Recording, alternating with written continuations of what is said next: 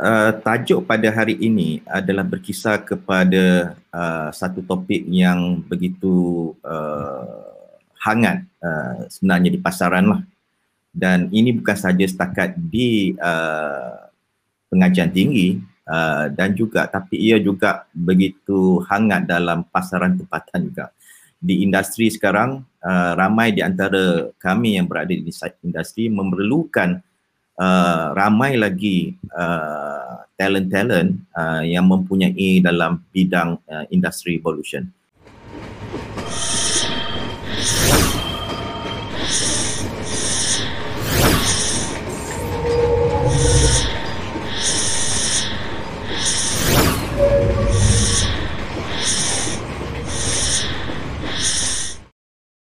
Dan kalau kita lihat uh, industri evolution 4.0 ini mempunyai teknologi-teknologi yang uh, agak canggih dan terbaru. Uh, di sinilah yang buat uh, pihak industri rasa uh, apa tu cabarannya sebab kita masih lagi kekurangan uh, uh, kekurangan talent-talent dalam bidang inilah ya. Jadi apa yang hendak saya terangkan pada hari ini ialah uh, mengenai secara ringkasnya mengenai uh, apakah itu uh, yang dikatakan Industrial Revolution 4.0 apakah kelebihannya apakah teknologi yang kita gunakan dalam IR 4.0 ini. Dan uh, saya ingin mengambil salah satu daripada teknologi tersebut sebab saya dalam bidang IoT lebih bertumpu kepada Internet of Things lah. Dan Internet of Things itu adalah salah satu teknologi yang diguna pakai dalam IR 4.0 itu. Jadi saya akan tekankan dalam uh, topik yang yang inilah eh. Dan insyaAllah nanti kalau semua tekun mendengar ini, kita akan buat satu uh, kontes lah. Dan kontes ini boleh ada cabutan bertuah. Dan uh, siapa-siapa yang berminat untuk masuk kontes ini, boleh mendapat hadiah. Ada tiga hadiah akan saya terangkan nanti kemudian. Ya. So tunggulah hingga ke hujung.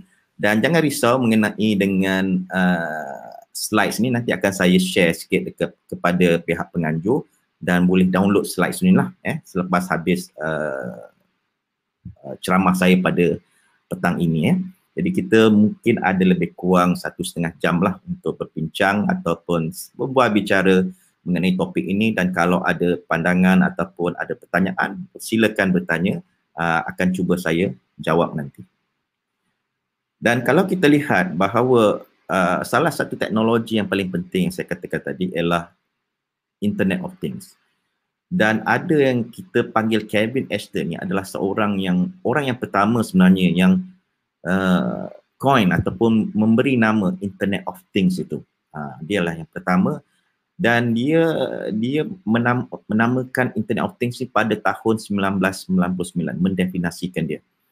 Uh, kenapa dia dapat idea untuk Internet of Things ini ialah semasa dia bekerja dengan Procter and Gamble, dia bekerja sebagai seorang pengurus dalam satu uh, uh, di mana kedainya mempunyai penjualannya ada salah satu produk ialah macam lipstick ya. Lipstick ni banyak gincu ni banyak warna. Jadi dia kadang-kadang agak susah untuk mengenal pasti atau mengetahui berapa banyak yang ada dalam store, berapa banyak ada dalam kedai itu sendiri.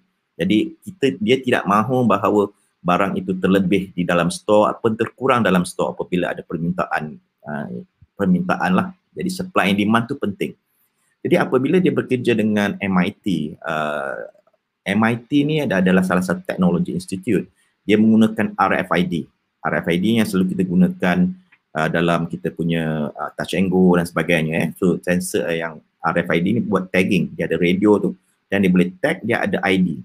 Jadi dia boleh tag kan kepada uh, gincu-gincu ni dan kotak ni dan dia boleh tahu bila kotak ni dikeluarkan, bila dimasukkan dan sebagainya. Itu adalah pertama kali penggunaannya dan dia waktu ketika itu internet adalah baru digunakan. Ialah 1990-an. Itu di awal internet digunakan. Dan dia menggunakan data yang disimpan, dia ambil daripada uh, RFID ini dan dihantar kepada internet masuk ke dalam server. Itulah permulaannya uh, Internet of Things. Tapi sekarang kalau kita lihat Internet of Things ini sudah berubah, apa saja yang kita akan fikirkan nanti ya, kita akan tengok contoh-contoh yang yang menarik di mana uh, Internet of Things ini dapat merubah kita, kehidupan kita dan mengubah juga uh, kita punya pekerjaan di masa depan. Dan kalau kita tengok 1999 dan sekarang ini 2021 dah hampir 22 tahun tetapi kenapa sekarang Malaysia ni barulah nak tahu apa itu IoT kan? Jadi apa yang kita lihat kalau kita nak tahu mengenai sesuatu teknologi kita gunakan Google. Dan selalu kita akan search dalam Google lah so dalam Google Trend kita akan lihat kalau kita search Malaysia orang Malaysia ni Google perkataan IoT tu tahun bila? Ha, 2014 sebenarnya. Kita baru nak tahu apa itu IoT tapi ada sebahagian daripada kita kemungkinan baru 2020 ataupun 2021 baru nak tahu apa itu IoT ha, dan begitu juga dengan IR 4.0 ni. IR 4.0 ni dah lama sebenarnya 2015 dah diperkatakan di World Economic Forum. Tetapi 2018 Malaysia baru nak tahu apa itu IR 4.0 sebab ketika itu Malaysia baru melancarkan satu framework uh, kerangka kerja yang dipanggil industry forward yang dikhususkan untuk uh, manufacturing sector. Uh, itu adalah salah satu penggunaan. Itulah baru Malaysia katakan, eh kita sekarang berada di dalam IR 4.0 dan ramai di antara kita saya rasa rasakan mungkin kita pun tak perasan bahawa kita ni berada di IR 3 ke IR 2 ke IR 1.0 jadi kita akan lihat apakah definisi yang sebenarnya yang dikatakan IR 4.0 itu. Jadi kita lihat eh 22 tahun dan mengapa kita sekarang baru nak tahu mengenai IoT? Adakah kita ketinggalan? Adakah negara-negara lain sudah lebih jauh maju daripada kita? Nah, itu yang kita hendak tekankan di sini. Sebab kalau kita tidak mengambil tahu mengenai trend, eh, dia punya trend of technology sebagainya, eh, kalau kita lihat teknologi-teknologi ini berubah uh, setiap tiga tahun, setiap tujuh tahun, kadang-kadang setiap sepuluh tahun teknologi akan berubah. Dia akan muncul, kemudian dia akan matang, kemudian dia akan hilang dan teknologi baru akan mengambil alih. Jadi kalau teknologi ini berlalu tanpa perubahan pada satu organisasi, maklum apa ni uh, transformasi tak berlaku di dalam satu satu syarikat, maka syarikat tersebut akan ketinggalan. Dan bila ketinggalan, syarikat lain yang menggunakan teknologi baru akan mengambil alih, akan lebih maju daripada mereka dan mereka akan lupuslah jika mereka tidak tukarkan diri mereka. Jadi ini adalah dikatakan business survival in 21st century. Kita mesti berubah. Jadi kita kena lihat bahawa teknologi yang ada sekarang begitu banyak. Dalam IR 4.0 memang banyak teknologi dan kita mesti mengambil peluang ini. Ya. Dan kalau kita tengok apakah yang paling penting sekali dalam perubahan semua teknologi ni. Sebab kalau kita tengok secara mudah lah kalau orang dahulu mengambil gambar melalui filem ni mungkin anak-anak muda, budak-budak sekarang kalaupun memang dia tidak ingat, dia tidak ada kamera yang bentuk yang kita ambil 24 filem kemudian kita hanya berjaya yang cantik hanya 3 4 saja yang lain semua kita buang. Tapi bila digital berlaku, smartphone kita menjadi sebuah kamera dan kita boleh ambil seribu foto pun dah kita boleh buang dan kita boleh ambil lebih baik dan kita boleh buat filtering dan sebagainya mencantikkan foto kita lebih mudah. Itulah itulah kegunaan digital. So, digital bukan setakat mengubah cara kita mengambil gambar. Digital juga mengubah cara kita mendengar. Ha, kita guna cassette recorder dulu. Mungkin ada yang pakai, mungkin dah tak pakai pun dan cassette recorder ni sekarang tak ada saya lihat di kedai pun saya tak boleh jumpa benda ni dan tidak ada orang menjualnya dan uh, mungkin radio pun dah tak ada cassette recorder ni dan sekarang kita hanya menggunakan digital kita tidak ada yang dahulu kita menggunakan MP3 kita simpan dalam phone kita tapi kemungkinan kita tak perlu pun simpankan semua music-music audio tu dalam kita punya telefon ataupun iPod dulu kita katakan iPod eh, iPad dan sebagainya sekarang kita guna streaming eh So dia simpan dekat cloud, awan dan dia streamkan kepada telinga kita. Jadi dalam bentuk digital. Gambar sudah bertukar, audio sudah bertukar dan sekarang video pun bertukar. Dulu pakai VHS, recorder, sekarang kita tak perlu. Kita menggunakan cara YouTube apa yang kita ada sekarang. Siapa yang lihat daripada YouTube tu, itulah cara dia dalam bentuk digital. Dan kita boleh dengar dan melihatnya pada waktu yang kita kehendaki. Dahulu kita kena sewa, eh, kita kena pulangkan balik video-video tersebut sekarang dengan Netflix kita guna banyak channel iFlix dan sebagainya ini ini yang menyebabkan yang paling penting digitalization mengubah banyak industri mengubah banyak produk Produk yang dahulu orang yang keluarkan sekarang tidak ada lagi dah. Ya. Dan bila bila teknologi ini berlaku, dia akan menyebabkan banyak produk itu bercantum menjadi satu. Kita lihat kalau dahulu mungkin saya boleh bawa satu beg penuh dengan gadget eh gadget kita bawa radio lah kaset lah kamera lah uh, kita bawa kalender kita lah bawa buku lah kalkulator dan sebagainya tetapi sekarang semuanya dalam bentuk bentuk telefon kita smartphone mungkin orang yang dilahirkan di zaman sekarang mereka tidak sedar bahawa teknologi ini sudah berlaku Eh, dia lahir-lahirnya dia anak-anak kan sekarang bayi-bayi ni eh, satu tahun dah pakai iPad lah dan tablet dan sebagainya kan. Uh, tapi kita dahulu kena banyak gadget. Eh. Jadi ini ini memudahkan kita jugalah. Eh. Jadi yang kita lihat sekarang zaman yang dilahirkan pada sekarang yang dipanggil zaman digital ataupun digital native. Orang asli digital lah dikatakan. Hidup je dia digital. Dia tak ada dia tak mengenali pun analog. Eh. Jadi uh, kita kena lihat perubahan ini berlaku dan mengubah cara penggunaan alat-alat kita. Dan teknologi cycle ni kita kena lihat eh, macam katakan eh, dalam uh, mobile. Mobile ni dia ada teknologi cycle yang dipanggil 10 tahun. Macam first generation mobile ni analog. Eh. Analog ni dia ada 10 tahun. Dia akan dia akan matang, mature pada tahun kelima dan dia akan die down. Dia akan hilang pada tahun ke-10 apabila dia dah mature, new generation mobile ni akan timbul. Dia panggil second generation. Second generation ni digital.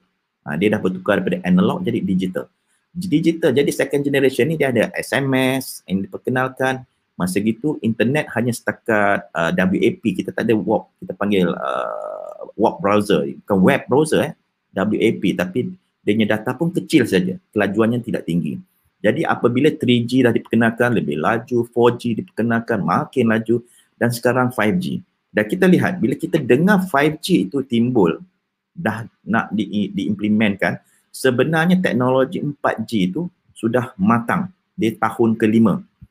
Ah, so bila dia memperkenalkan 5G, 4G sudah matang. Begitu juga apabila 5G ni matang, 6G itu akan datang. Ha, jadi kita kena faham bahawa teknologi ni bila datang saja yang baru kita memerlukan teknologi yang uh, apa tu uh, dia akan mengubah. Setiap kelajuan pada mobile teknologi ni akan mengubah cara penggunaannya uh, aplikasinya pun berubah. Dahulu hanya SMS bukan lepas tu dia jadi MMS multimedia service. Sekarang dah jadi macam WhatsApp Skype Zoom Team ha ini semua dah ada eh saya masih ingat dahulu kalau nak buat telefon pun kena guna kos dia tinggi. Sekarang percuma je, hampir percuma kita boleh buat FaceTime dan sebagainya uh, bercakap dengan orang luar negara eh mudah. Jadi kita lihat teknologi ni datang dalam bentuk ripples, ombak. Ombak-ombak yang kecil bila teknologi satu kita fikirkanlah dia seperti satu batu yang kita jatuhkan dalam air dia menjadi satu ombak. Itu adalah ombak teknologi. Dan kita campak lagi satu batu atau campak lagi satu teknologi, ombak ini akan bercantum. Dia akan menjadi ombak yang lebih besar.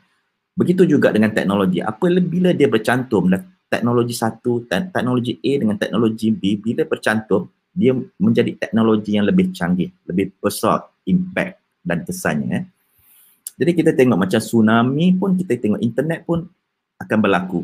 Yang yang kita lihat eh, fixed internet. Dahulu dalam komputer kita uh, nak akses internet hanya ada kabel saja. Nah, sekarang semua orang ada internet. Kan? Dalam mobilenya, mobile phone dia ada internet. Jadi internet dalam poket lah, poket dalam internet. Nah, jadi kita boleh mengakses uh, semua maklumat tanpa kita bergerak pun daripada kerusi kita. Ya. Tapi sekarang kita tengok third tsunami of internet ialah dipanggil internet of things. Sebab bukan setakat phone saja yang disambung kepada internet. Kita fikirkanlah apa saja. Rumah kita ke telefon kita eh, uh, lampu kita kipas kita parking kita orang kucing anjing. Kita kata apa saja yang kita nak sambung pada internet kita boleh sambung pada internet. Ya, itu yang dipanggil internet of things. Jadi apa yang dikatakan internet of things kita akan lihat apa definisi dia. Dan kalau kita tengok saya tanyalah berapa uh, apa tu uh, device yang disambung ke internet yang kamu semua ada Ha, sebagai contoh, kita mungkin ada satu phone. Ha. saya ada uh, satu, dua, uh, ada, ada tiga phone lah lebih kurang. So banyak phone lah sebenarnya. Ada satu orang mungkin satu phone, mungkin ada satu orang ada tiga phone. Eh? Selain daripada tu apa lagi yang kita ada sambung? Saya ada lagi iPad kan. Kemudian kita ada jam yang disambung kepada internet sekarang ya. Uh, macam produk kami uh, kami ada rakib yang disambung kepada internet. Kemudian saya ada uh, uh, blood pressure untuk disambungkan kepada internet. Dia ada bluetooth dan disambung kepada internet. Senang untuk saya measure saya punya tekanan darah. Kemudian saya ada uh, Alexa, uh, speaker yang dalam sambung kepada internet. Lampu di rumah sambung kepada internet. Jadi kita tengok seorang saja mungkin banyak dah ada 6 connected devices.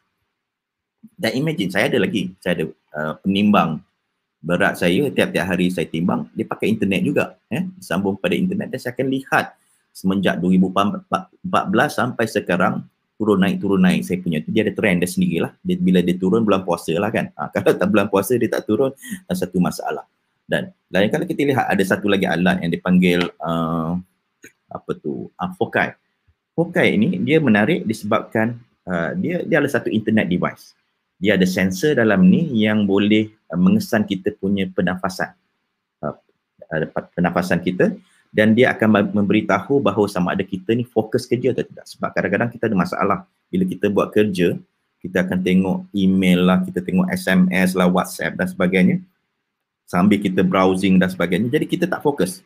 Jadi eh, tak elok sebenarnya jadi saya rasa saya rasakan katakan kalau saya boleh ada satu alat yang memberitahu bahawa bolehkah saya fokus balik kerja? So dia akan bagi buzzing dan dia ada bunyi buzz. Ha, so dia, dia akan hantar satu sound uh, alert pada saya supaya fokus. Jadi uh, dalam aplikasi ni pun dia akan tunjuk sepanjang harinya adakah saya rasa aman, saya rasa tense, eh, tak tenang, saya rasa fokus ataupun saya rasa macam-macam lah. So dia ada dia punya uh, kriteria-kriterianya dan aplikasi tu memberitahu bagaimana. So kita letak dia dekat pinggang lah bila kita letak pinggang dia akan membaca kita punya pernafasan dan dia ada artificial ada the machine learning uh, ada artificial intelligence ya dia menganalisa data-data tersebut dan dia akan memberitahu bahawa pernafasan kita menunjukkan kita uh, tak, tak, tak, tak, tak, tenang, tak aman ataupun fokus dan sebagainya ya.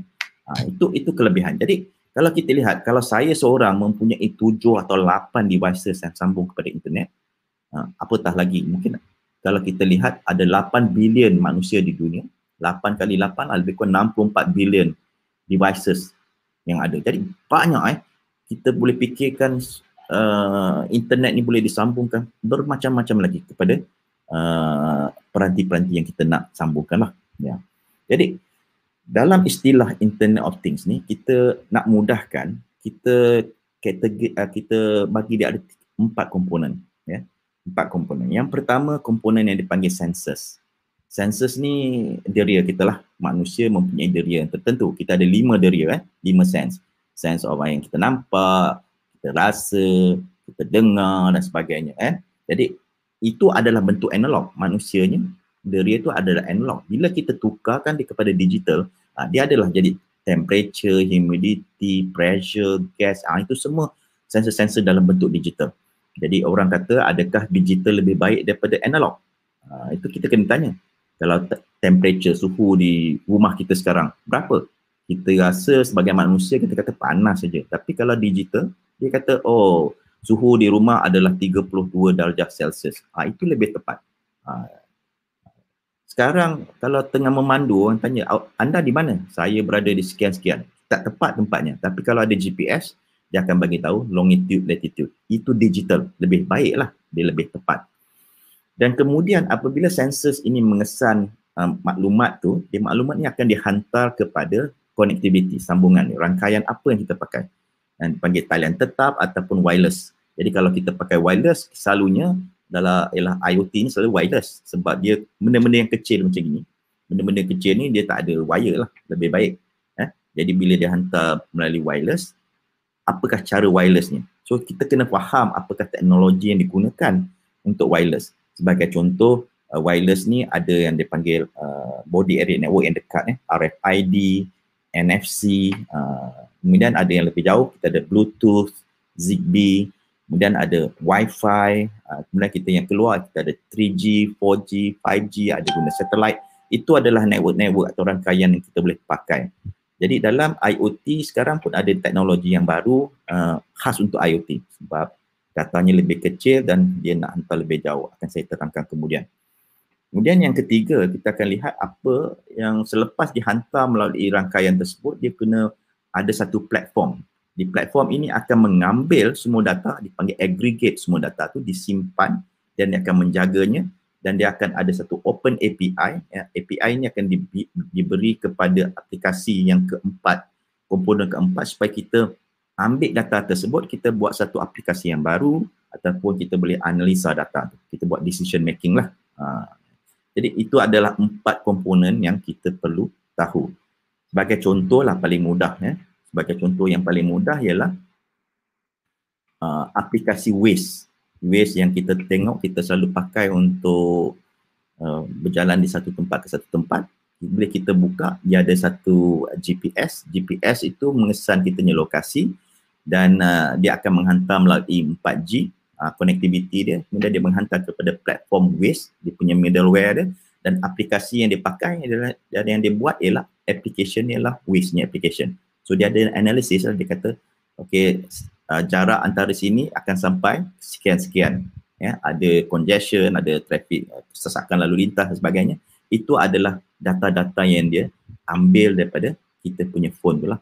Jadi itu adalah salah satu contoh aplikasi yang mudah.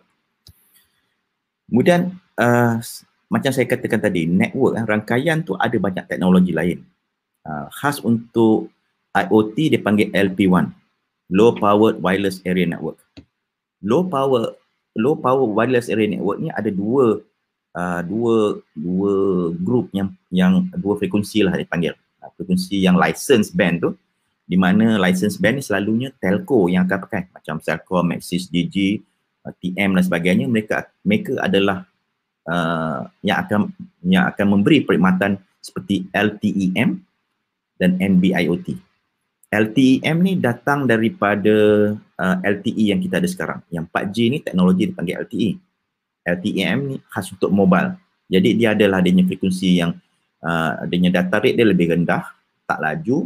Uh, dia punya range dia agak jauh uh, dan dia punya macam parameter-parameter yang saya tunjuk di sini saya tak nak go detail tapi dia ada menentukan LTEM ini adalah evolution daripada LTE yang kita sedia ada ya yeah, lebih mudah lah dia nak dia nak lancarkan perkhidmatan yang baru.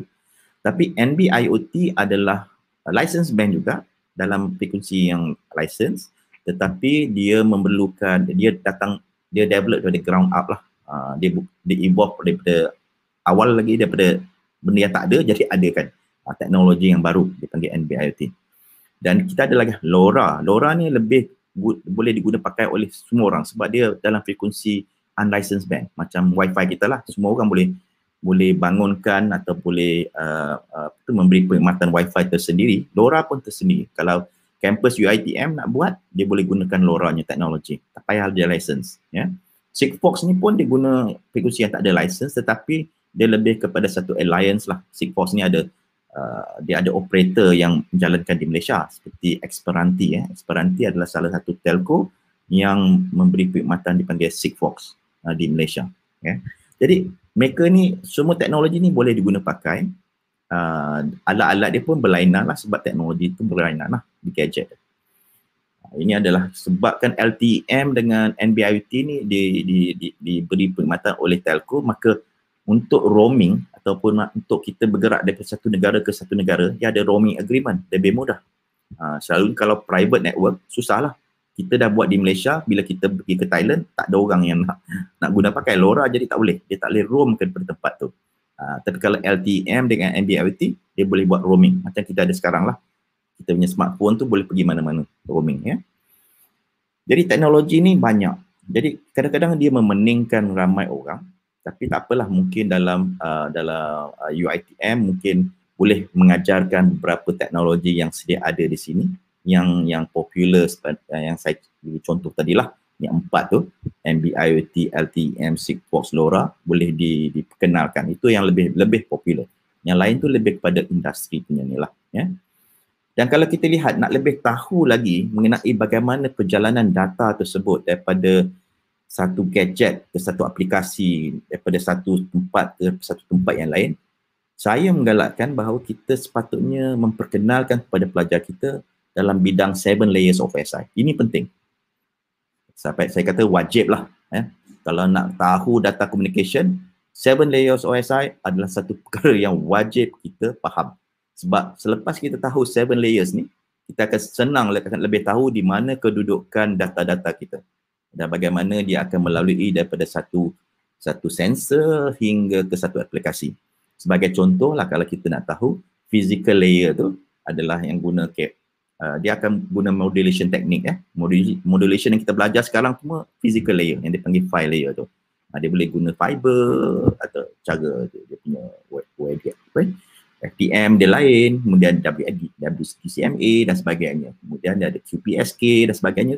Bergantunglah dia pakai wireless ataupun dia pakai uh, coax cable dan sebagainya. Kemudian layer 2 tu dia panggil data link eh. Bila dia dah masukkan dalam bentuk frame, data-data bits and bytes ni masuk dalam frame, uh, itulah yang kita uh, communicate uh, protokol macam 802.15.4 untuk ZigBee, 802.11 untuk Wi-Fi, 802.16 untuk WiMAX uh, sebagai contoh lah yang selalu kita dengar standard-standard ni kebanyakan dia pada layer 2 layer ketiga tu bila dia dah masuk pada network dia dah masuk dalam paket selalunya IP address kita tu ialah network layer kemudian dia akan masuk ke transport layer. Ah, itu yang dipanggilkan ada TCP IP yang kita belajar selalunya lah. TCP adalah layer 4 IP layer 3 dan TCP kalau kita nak pakai TCP kalau kita nak lebih laju lagi tapi uh, tak prone to error kita pakai UDP katakan contoh. Kemudian kita ada session layer. Session layer di mana kita akan buat satu uh, session sesi untuk kita berhubung bercakap antara satu uh, uh, node dengan satu node yang lain dan presentation bagaimana kita nak encryptkan data tu untuk bagi security dan sebagainya. Kita pakailah SSL ke, kita pakai SSH ke dan sebagainya. Atau kita buat compression MPEG, JPEG ha, dan sebagainya. Kita akan dalam presentation layer. Application layer tu application yang kita selalu pakai lah untuk berhubung. Untuk email apa email ada dia punya. So macam HTTP, FTP untuk transfer data. Ha, ni aplikasi-aplikasi dalam application layer jadi kalau kita tahu ketujuh-tujuh ni kita akan senang ya ha, sebab tadi yang saya tunjukkan tadi empat layer untuk IoT Ha, dia pun melalui juga kesemuanya layer yang kita sebutkan tadi ya. Okey. Sekarang kita cuba kita lihat balik mengenai uh, topik yang kita cuba nak terangkan pada awal ialah industry revolution. Sebenarnya apa benda tu? Dan kalau kita lihat industry revolution ni dia sebut revolution eh. Ha, kita jangan salah faham. Dia tak sebut industrial evolution. Kalau evolution kita kita agak kita punya era ni berubah cepat atau mudah perlahan. Kalau dia perlahan, gradual and slow, lem, lembut dikatakan, dia panggil evolution. Ha, di evolusi ni perlahan. Ha, perubahan yang perlahan. Tapi perubahan yang mendadak, yang sudden change, very disruptive, dia panggil revolution. Revolusi. Revolusi lah. So, kita punya IR ni sebenarnya revolusi dia mesti perubahan yang mendadak. Dia tak adalah perubahan yang kecil-kecilan. Eh? Ha, sebagai contoh, kalau kita tengok apa yang berlaku uh, dalam kes uh, industry revolution, jangan di, di, disalah tafsir dengan industri 4.0. Eh? Saya bagi contoh, industri 4.0 di bawah sini, industry revolution di atas sikit. Eh? Sebab industri 4.0 dia punya subset ni, dia lebih kepada sektor pembuatan, manufacturing sector. So itu permulaan yang dipanggil industri 4.0. Industri 1.0 pas sektor pembuatan perkilangan ni factory manufacturing dia menggunakan mekanik mechanical steam engine tangan human coal arang batu dan sebagainya ha, itu cara dia dia menghidupkan factory tersebut ya tapi apabila elektrik diperkenalkan ha, dia dah boleh buat product, uh, production ni mass production lebih banyak lagi. So mengurangkan manusia eh, menggunakan elektrik. Dan apabila internet, elektronik, komputer diperkenalkan kita dalam e-, era industri 3.0 uh, dan apabila industri 4.0 diperkenalkan itu apabila internet tu dia bukan hanya sambung kepada manusia dan manusia tetapi manusia dengan benda benda dan benda. Ha, dia cyber physical dia akan so dia ada intelligent juga di situ jadi kalau kita nak lihat industri kita di Malaysia sama ada kita masih menggunakan tangan ataupun kita menggunakan elektrik ataupun kita menggunakan satu mechanical tapi uh, elektronik tetapi dia tak sambung kepada internet hanya di dalam dalam sendiri saja ataupun alat mesin yang kita gunakan dalam uh, kilang tersebut boleh disambungkan kepada internet. Ha, itu de, itu perbezaan. Lagi satu contoh lah. Sebab kita kadang di, diperkenalkan dengan macam-macam perkataan eh. jadi kita kena cuba bezakan society pula. Kita pernah dengar orang kata IR 5.0. Sebenarnya bukan IR 5.0. Sebenarnya society 5.0. Society 5.0 ni sebenarnya diperkenalkan, perkataan ini diperkenalkan oleh daripada Jepun, lebih pada Jepun. Mereka melihat perubahan teknologi ini bagi memberi impak kepada masyarakat, kehidupan mereka. So sebagai contoh, di era so hunting society, di society 1.0, dia lebih pada masyarakat yang hidup dengan cara memburu mendapat makanan. Ya, itu society 1.0. Adakah kita masih di, di, di era tersebut? Bukan. Kita sudah berubah kepada society 2.0 di mana kitanya masyarakat ber, berladang, ya, peladangan. Kemudian kita ada industrial society, kita menggunakan kilang dan sebagainya. Itu dah perubahan daripada masuk ke bandar. 4.0 dia dah menggunakan komputer, internet, information society. 5.0 dipanggil super smart society. Super smart society ni apabila kita punya okay, perbezaan dia saya bagi terangkan. 4.0 cara kita dapatkan maklumat, kita pergi cari maklumat. Kita akses internet. Maka sekarang lah apa yang kita buat? Apa nak maklumat ni kita akan Google dan sebagainya cari maklumat di internet. Tetapi 5.0 maklumat tu datang pada kita. Tanpa kita minta. Dia dah memahami bahawa kita punya profil kita cara kehidupan kita, apa yang kita buat selalu, kemudian dia akan terus sebab dia intelligent, dia ada artificial intelligence, dia akan bagi tahu.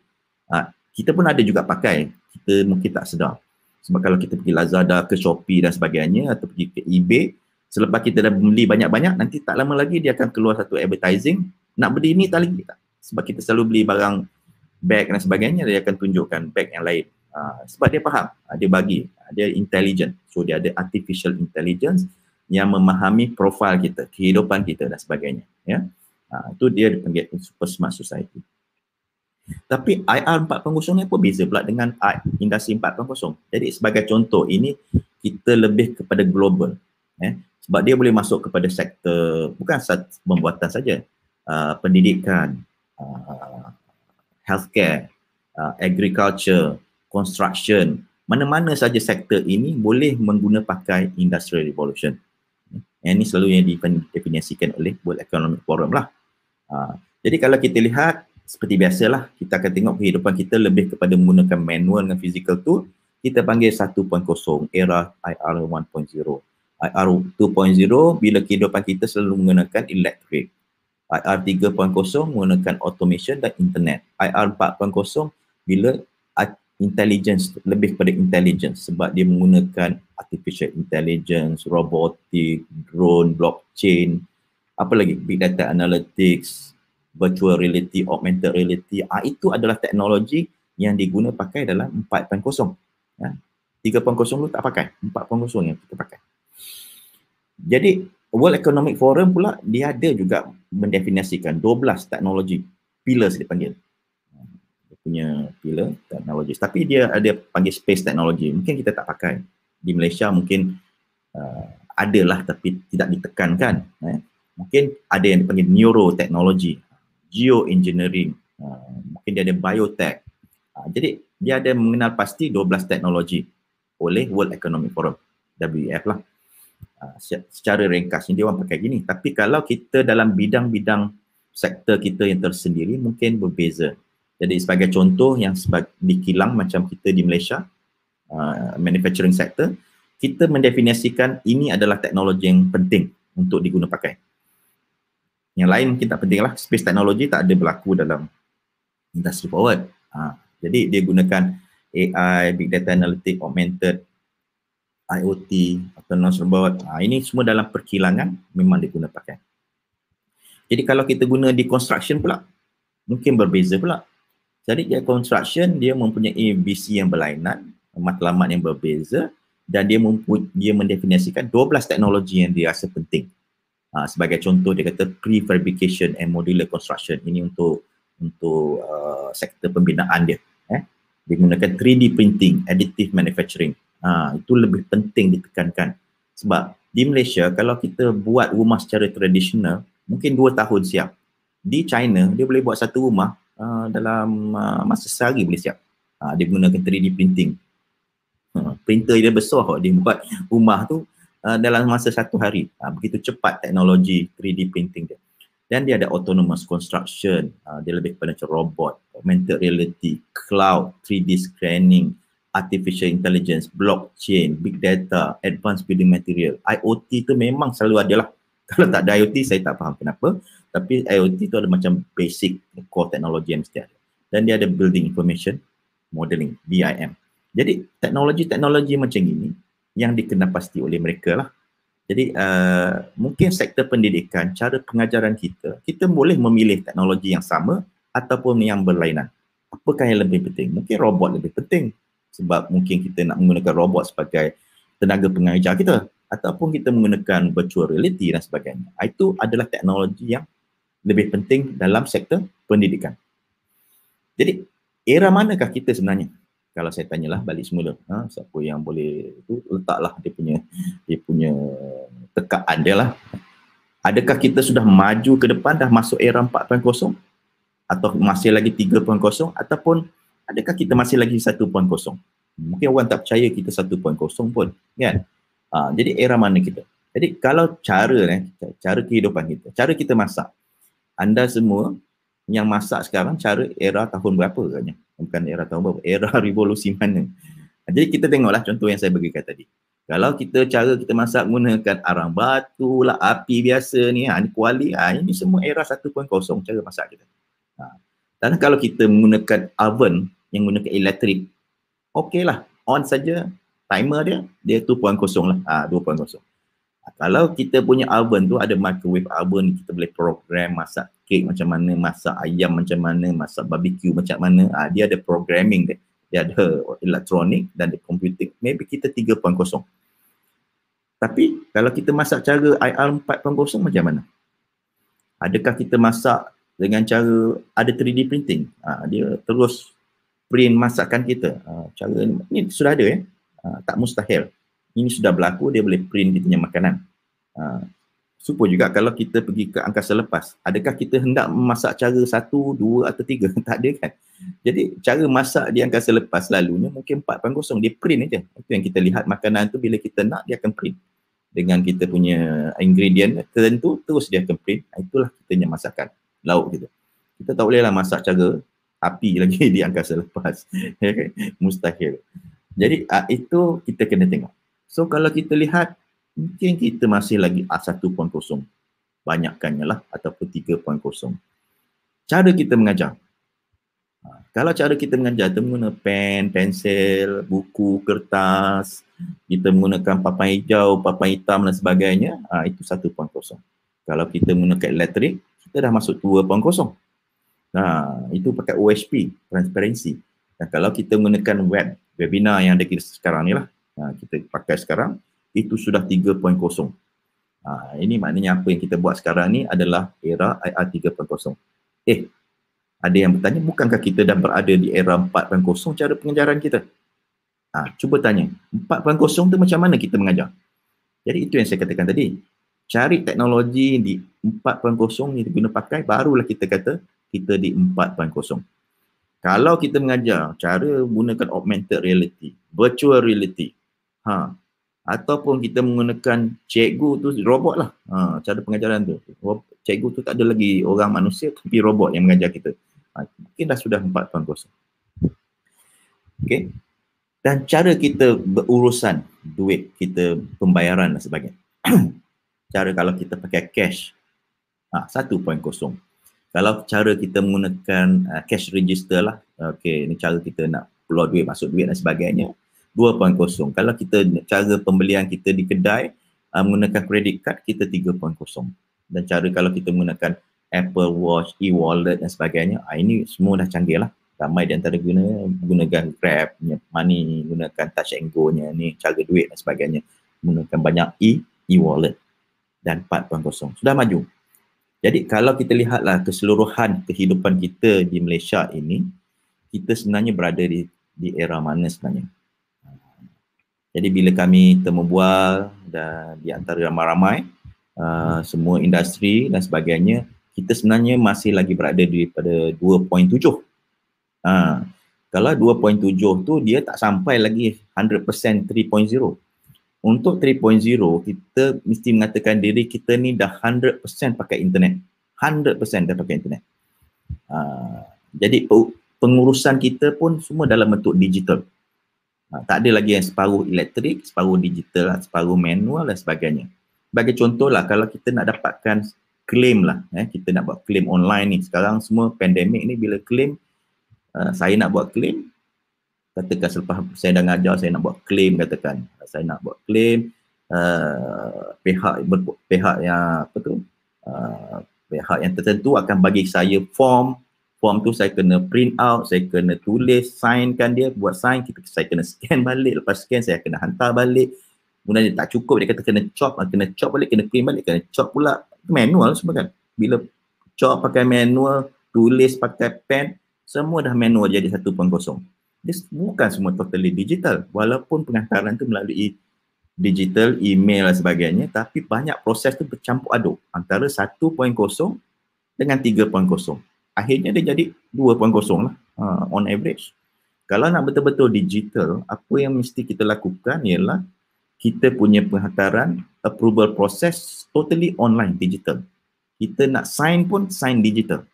Uh, itu boleh diguna pakai tak payah lagi. Chop pun chop digital. Ha, itu yang kita nak eh.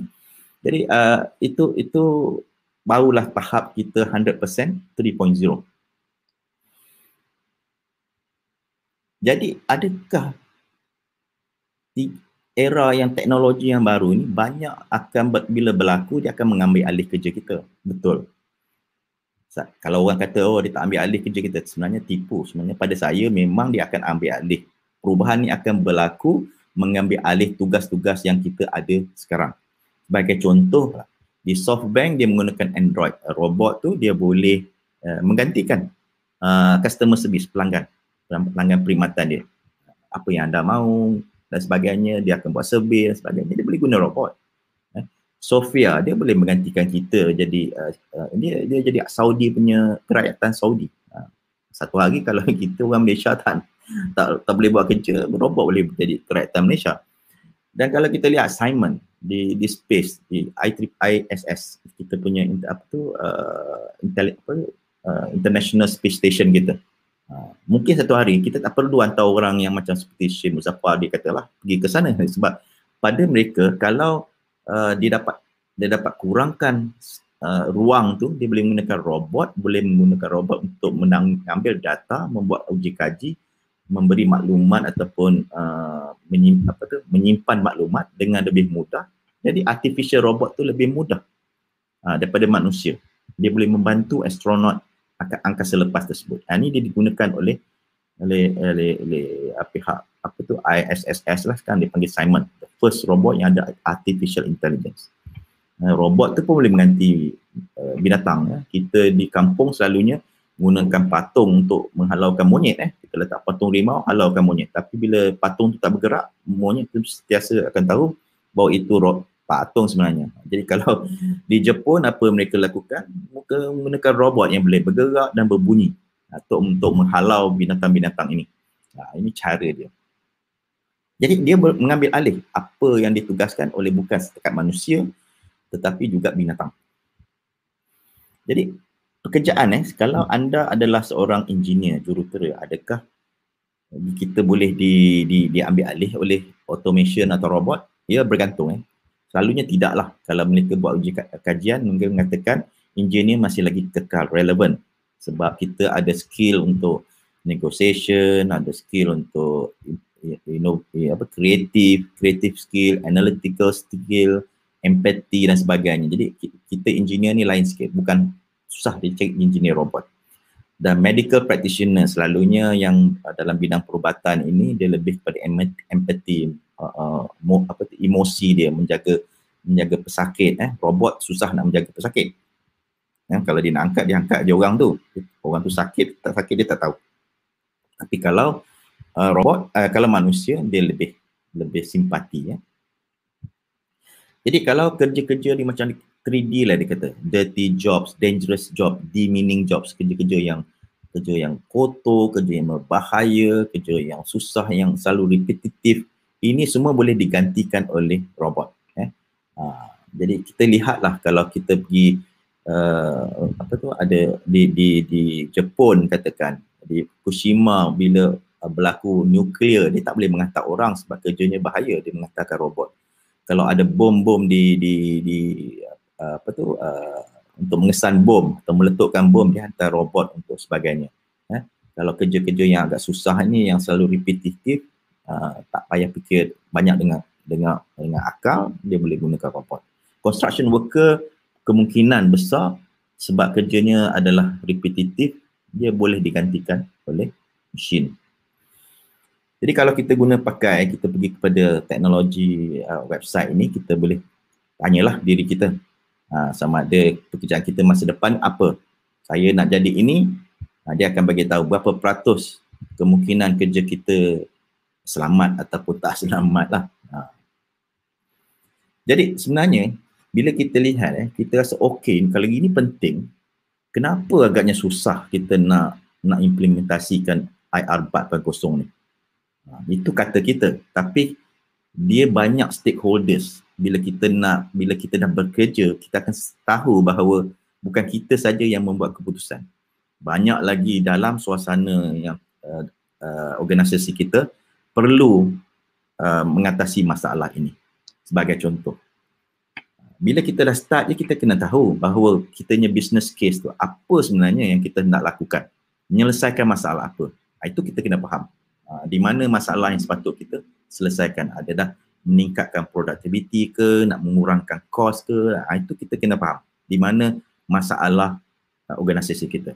Yang kedua mungkin kita kena lihat bagaimana kita nak uh, business model lah. Macam mana kita nak membayar kos-kos tersebut. Kemudian kita kena tengok proses yang kita lakukan sekarang. Dahulu prosesnya banyak. Apabila teknologi ni akan masuk, proses yang banyak itu yang yang memerlukan manusia di tengah-tengah untuk mendapatkan uh, sign off ataupun tanda tangan tu manu, uh, manusia tenaga kerja yang duduk di tengah-tengah tak tidak diperlukan lagi kan sebab uh, bila proses tu boleh di digitalize dia akan terus automate aja tanpa manusia memerlukan apa kata pengesahan sebagainya. Ha, itu akan menyebabkan pekerjaan dia akan terancam. Jadi dia merasakan bahawa eh uh, ini kalau teknologi baru masuk habislah kerja saya. Ha, itu di fikiran dia lah kadang-kadang. Itu dia menyebabkan dia takut teknologi ini akan mengambil alih kerja dia. Kemudian action eh, apa yang perlu dilakukan ini ini kena faham bahawa bila dia beru, uh, kerjanya dah berubah uh, apa yang sepatutnya dia kena pelajari benda yang baru yang dipanggil change management. Dia kena unlearn kan apa yang proses uh, kerja lama dia, dia kena belajar perkara yang lebih baru baru. Ya. Kemudian teknologi ni selalunya dia akan go across banyak department yang memerlukan uh, apa tu uh, keputusan yang lebih lebih lebih mantap sebab tak boleh seorang simpan data yang lain tak boleh share data dan itu akan menyebabkan datanya akan in silo dan sebagainya the culture of the company kena berubah. Eh, culture ni maksudnya kita punya cara cara kerja kita lah. Sebab kita lihat bahawa di di organisasi yang besar kadang-kadang dia ada beberapa generasi lah. Eh. Ada generasi yang yang dah tua-tua macam generasi dipanggil baby boomer, generasi X, kemudian ada generasi Y, kemudian ada generasi yang muda Z, ada millennial ni semua. Mereka kehidupan mereka seharian berbeza. Yang lebih kepada analog, lebih kepada digital. Yang hidupnya terus digital ada hidupnya di dalam dua era berbeza. Jadi ini akan pertembungan uh, culture lah dia panggil. Uh, ada yang tak mengambil risiko dan sebagainya. Jadi pilot tu penting. Kita akan cuba buktikan dengan mengadakan yang buat yang lebih kecil supaya mereka dapat buy in. Uh, dan akhir sekali ni talent lah. Sebab teknologi ni berubah begitu cepat ya. macam saya pun tengok dalam uh, semenjak saya bekerja daripada tahun 1980-an 84 hinggalah 2021 banyak teknologi yang saya nampak lah yang berlaku. Jadi nak kejar pun susah ya jadi ini ini adalah satu perkara yang terpaksa kita alami terutamanya bila teknologi yang berada di era IR4.0 ni lebih pendek dia punya cycle dia. Lepas ni saya pun tak tahu mungkin IR 4.0 ni tidaklah selama era yang 100 tahun. Mungkin tak sampai 50 tahun, kita pun tak tahu. Ya. Jadi masalah sekarang yang lebih saya rasakan ialah sebab penat eh? Kita dah kadang-kadang bercakap mengenai teknologi ni kita dah pernah mengajar tapi ramai masih lagi susah nak berubah. Sebab itu yang saya katakan tadi. Bila uh, di organisasi tu merasa mereka rasa eh apa perlu saya buat? Saya tak saya tak nak berubah. Eh? Macam orang buat bungee jumping. Bungee jumping ni yang tali dia ikat di kaki dia terjun kan? Dia terjun. Jadi sebenarnya selamat kalau dia terjun. Ha, sebab ada tali. Tapi itu pun rasa takut nak terjun jadi cara macam mana orang tu nak terjun kalau dia berdiri just kat situ ha, satu hari dia tak terjun jadi cara yang paling senang ialah kita kena tolak dia tolak dia ataupun kita kena bagi satu kejutan kepada dia dia sepatutnya terjun dan dia rasa mesti selamat. okay. Jangan putus cukup. Ha. Jadi kita tak adalah perlu, kita tak memerlukan orang kita, kita punya organisasi kita, negeri negara kita tidur tidur lama lah. Ha. Relax katakan. Ha. Kita kena bagi satu kejutan. Supaya kejutan ini yang menyebabkan kita bangun daripada tidur bahawa kita hendak ber, apa kata orang tu uh, compete dengan orang lain, uh, bersaing dengan orang lain. Jadi semenjak 2014 yang saya sebutkan tadi, kami dah lama buat buat uh, talk dan sebagainya. Tapi kenapa dia lambat? Uh, itu lambat. Akhirnya yang menyebabkan kita nak cepat ialah COVID-19. COVID-19 lah yang menyebabkan kita lebih cepat wake up, tersedar daripada tidur bahawa kita memerlukan digital. Uh, kalau tanpa digital, kita dah tak tak boleh lagi pergi ke kedai, tak boleh buat online shopping, tak boleh panggil Grab, makanan dan sebagainya. Kita tak boleh mengajar, kita tak boleh buat seminar, kita tak boleh apa macam semua tak boleh. Jadi ini yang buat kita punya wake up call. Barulah kita tahu bahawa eh kita sebenarnya ada bahas besar kita punya gap. Internet kita tak cukup laju, internet tak cukup capaian ni sampai depan panjat pokok nak dapat internet. Jadi ini menyebabkan kita rasa eh banyak lagi yang kita punya gap.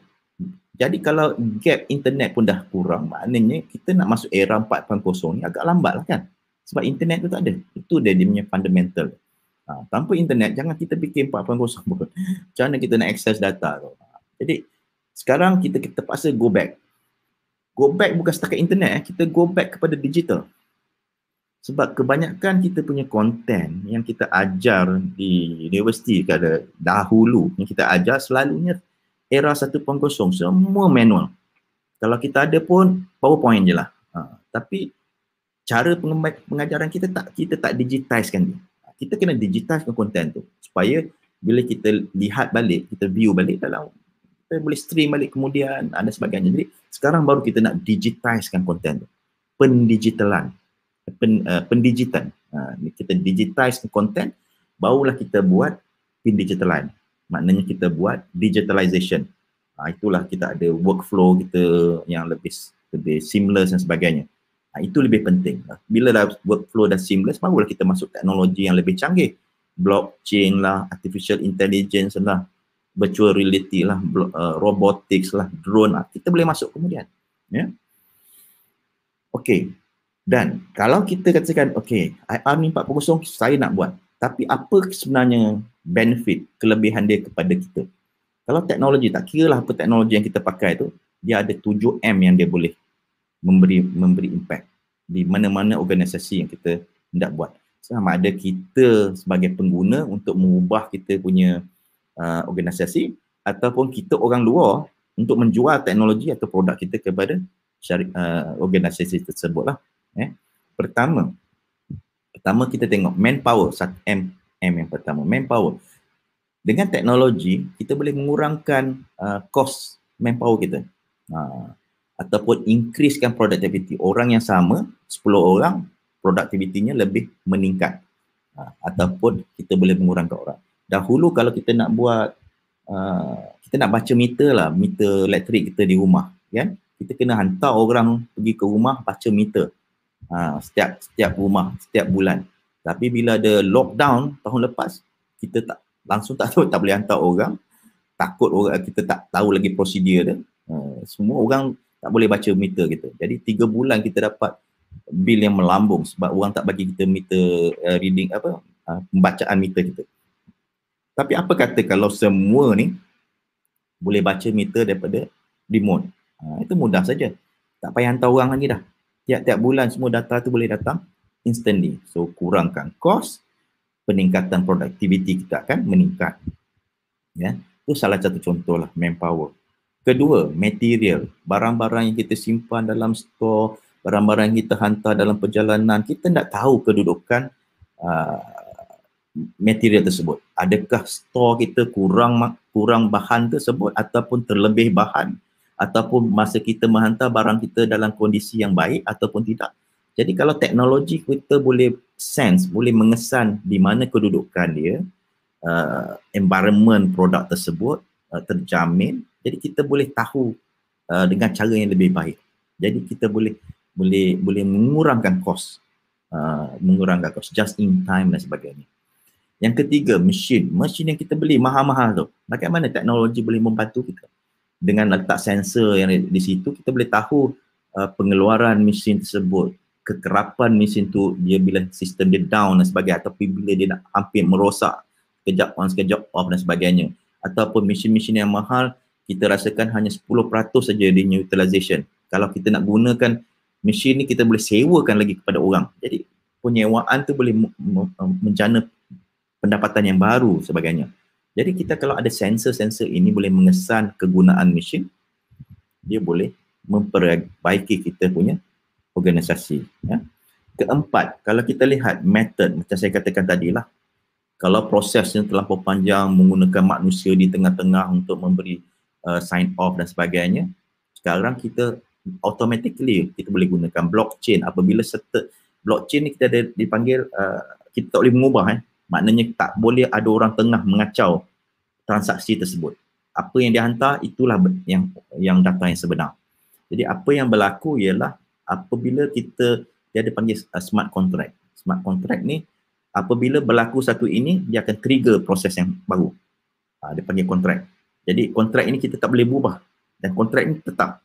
Sebagai contoh apabila kita dah bayar deposit uh, deposit rumah terus kontrak itu akan berjalan untuk rumah itu dibangunkan automatically apabila dia siap 20% automatically dia akan trigger pembayaran dia tersebut jadi tak perlulah orang tengah nak nak nak nak nak buat justification nak sign off dan sebagainya ada red tape di tengah-tengah tu jadi teknologi ini membantu mempercepatkan kita punya uh, jadi pembayaran tu cepat, orang dapat duit cepat, rolling cepat dan sebagainya.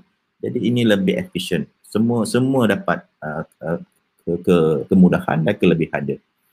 Kelima, kita lihat bahawa kadang-kadang apa yang kita uh, di, di, kita berada sekarang kita tak boleh akses di luar negara tapi sebabkan online, internet dan sebagainya kita boleh memasarkan produk kita secara global.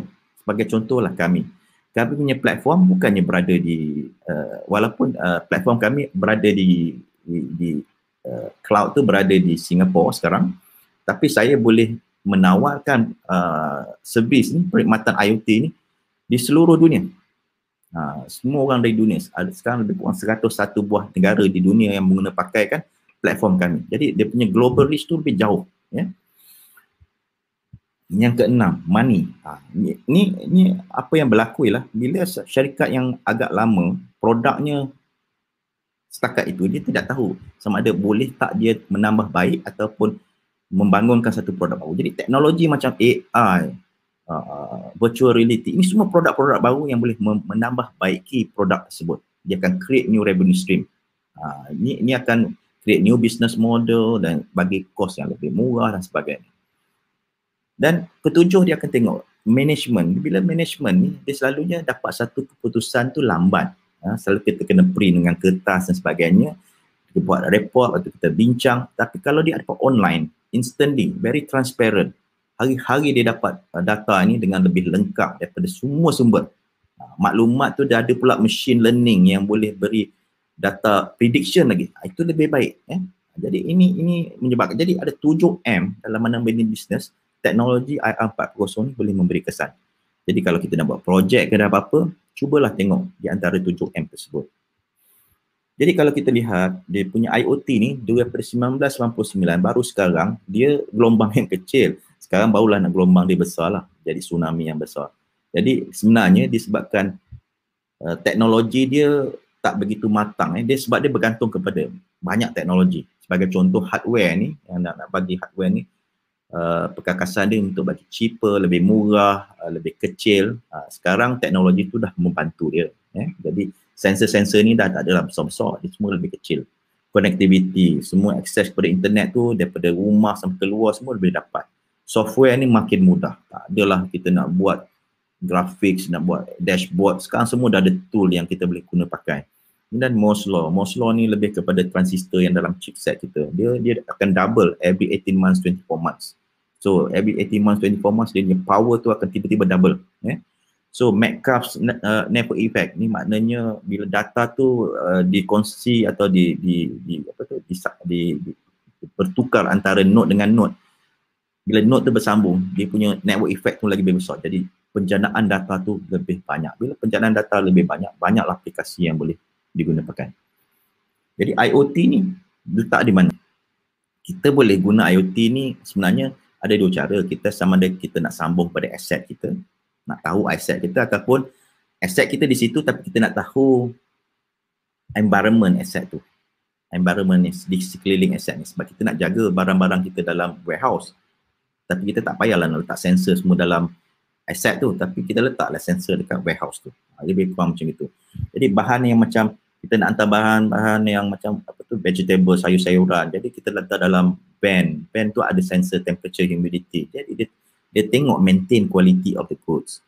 Kita asset, kesihatan kita adalah satu asset yang penting. Jadi macam mana kita nak tahu kesihatan kita, kita gunakan uh, macam wearable device yang ada health device yang boleh tengok tekanan darah dan sebagainya.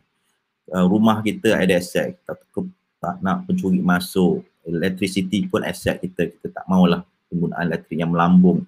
Parking tu asset kita, kita nak tahu parking tu macam mana. Bus tu adalah asset, jadi parking uh, operator bus tu pun nak tahu di mana kedudukan bus, penggunaan bus dan sebagainya. Jadi kalau aset tu penting, kita boleh letak sensor dalam dalam aset-aset tersebut. Ya. Sebagai contoh lah, yang ini ada klasik punya case di mana barang-barang kita dalam dalam peti ais, kalau kita nak tahu bila dia keluar dan masuk, dia akan ada RFID uh, lah tagging. Eh.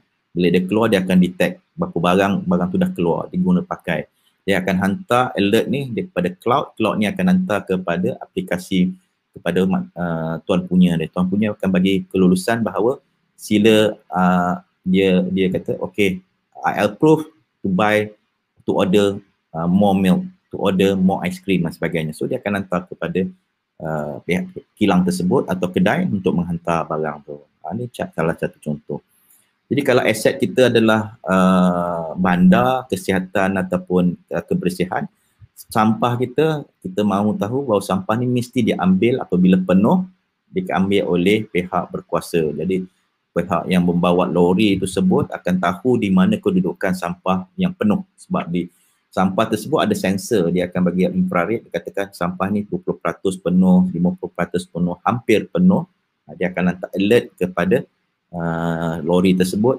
supaya ambil sampah ya. Kemudian uh, dia boleh hantar kepada stakeholder. Data yang sama boleh ada hantar kepada pemegang taruh ataupun stakeholder yang lain ya. Untuk untuk pihak berkuasa tempatan pihak kesihatan untuk manufacturing ke recycling plant dan sebagainya.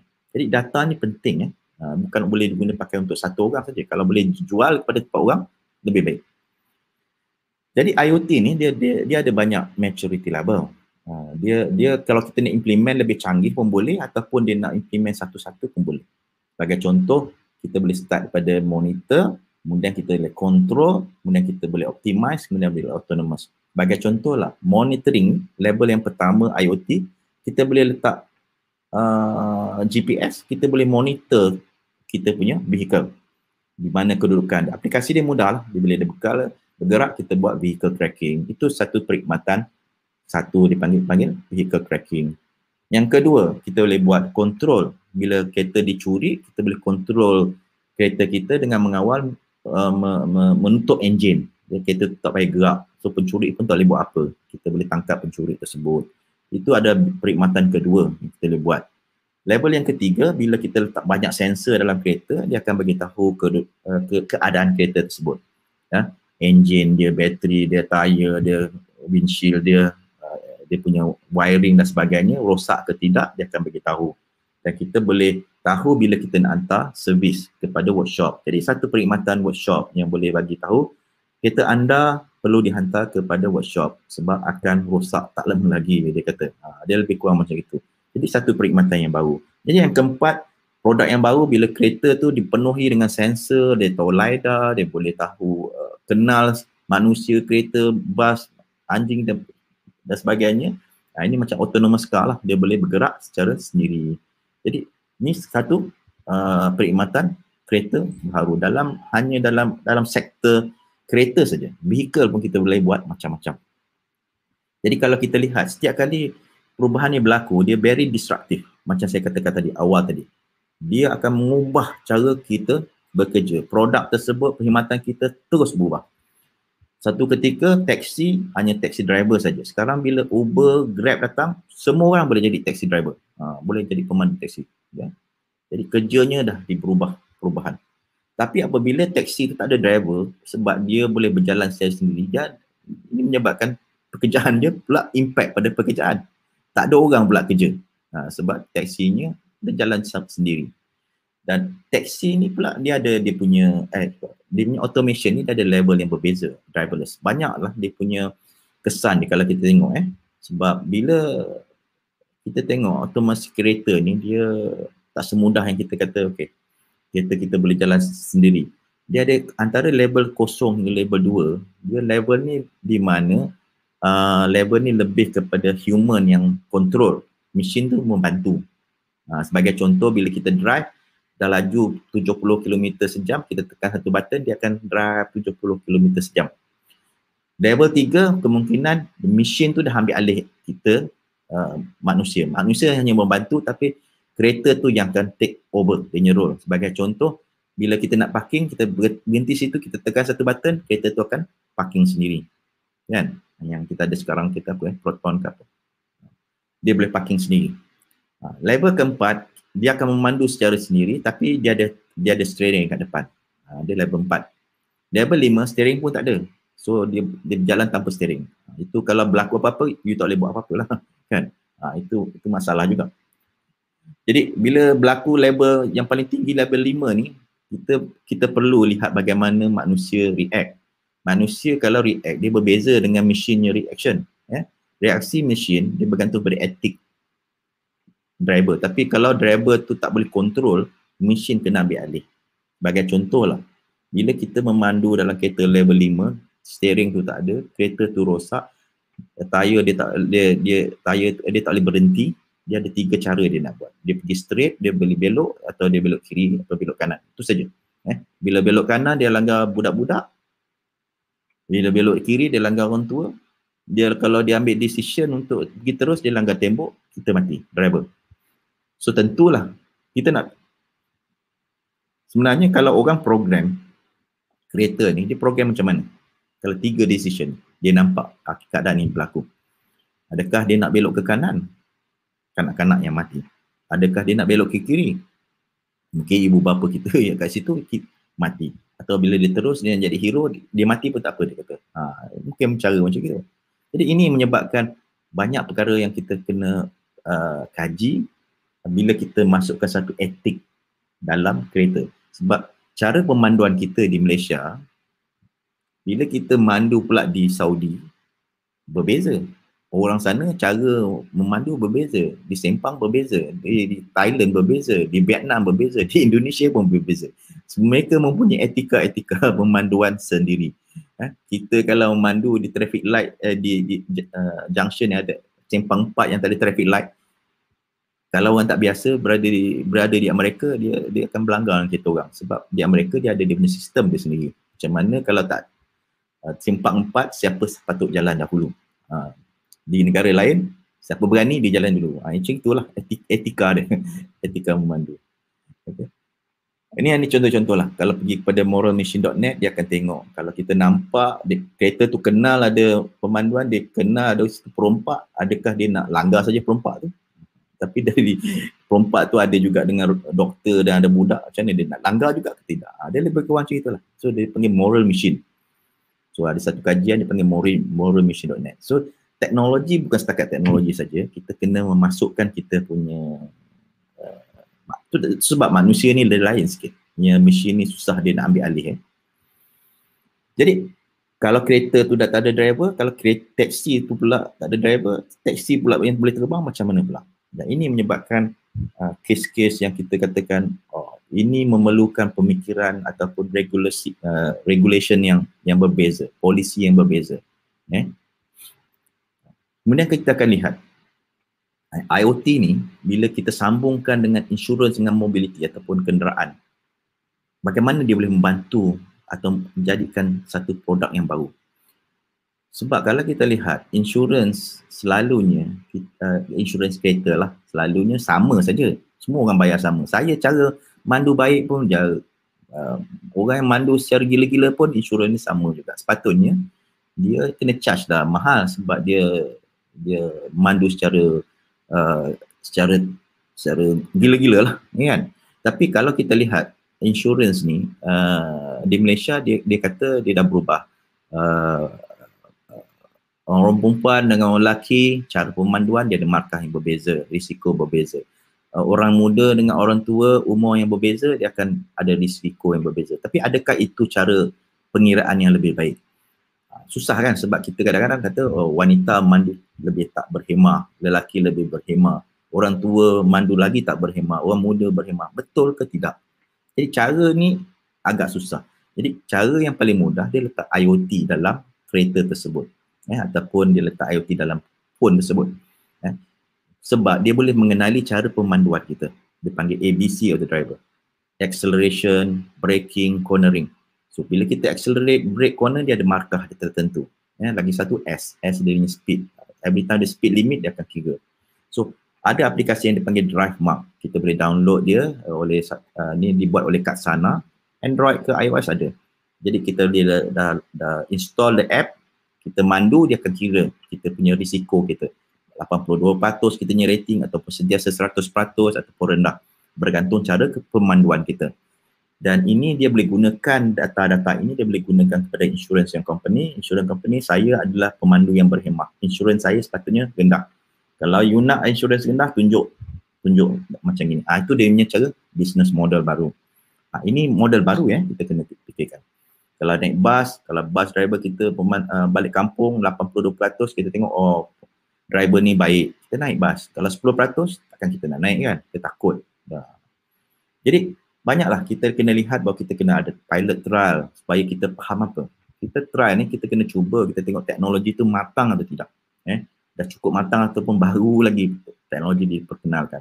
Kedua kita kena tengok bagaimana market adoption, bagaimana cara orang tu memakai, mengguna pakai. Adakah dia berani menggunakan taksi yang terbang ataupun tidak ataupun taksi yang ada driver ataupun tidak. Ketiga dia punya business model dia. Business model dia mungkin dia tak payah beli lagi, dia mungkin tak payah subscribe lagi tapi dia hanya bayar bila dia guna pakai. Sebagai contoh kalau kita outcome based business model eh, kalau kita nak kita nak apa tu kita beli pump air selalunya kita nak nak pump air daripada satu tempat ke satu tempat. Itu sebab kita beli pump air. Apa kata kalau business modelnya ialah saya nak hanya 20 liter air saja saya akan bayar 20 liter air. Saya tak nak guna, saya tak nak beli pump ni saja. Ha, jadi dia guna tu lah, dia beli 20 liter air saja. Lebih murah. Kan? Tak payah beli pump. Sebab pump tu hanya pakai sekali, dua kali. Ha, dia guna cara macam itu. Jadi ini, ini ataupun uh, cara gitu dia boleh offerkan kepada servis kepada orang lain. Dia panggil outcome based. Dan polisi and regulatory ni macam kereta terbang. Kereta terbang. Kita panggil kereta terbang. Kereta, ada orang panggil drone. Eh? kereta terbang selalu kereta dikenal ada landasan baru dia terbang. Tapi ni kereta yang vertical take off. Dia naik terus ke atas. Ha. Jadi dia seperti drone. Tapi dia bila naik ke atas dia bukan kereta, dia macam helikopter. Adakah dia helikopter? Adakah dia kereta? Adakah dia kapal terbang? Ha, siapa sepatutnya yang memberi? Regulatory? Adakah dia boleh terbang di mana-mana sahaja? Uh, ataupun dia boleh terbang hanya di satu kawasan uh, tertentu ataupun di kawasan perumahan? Boleh tak?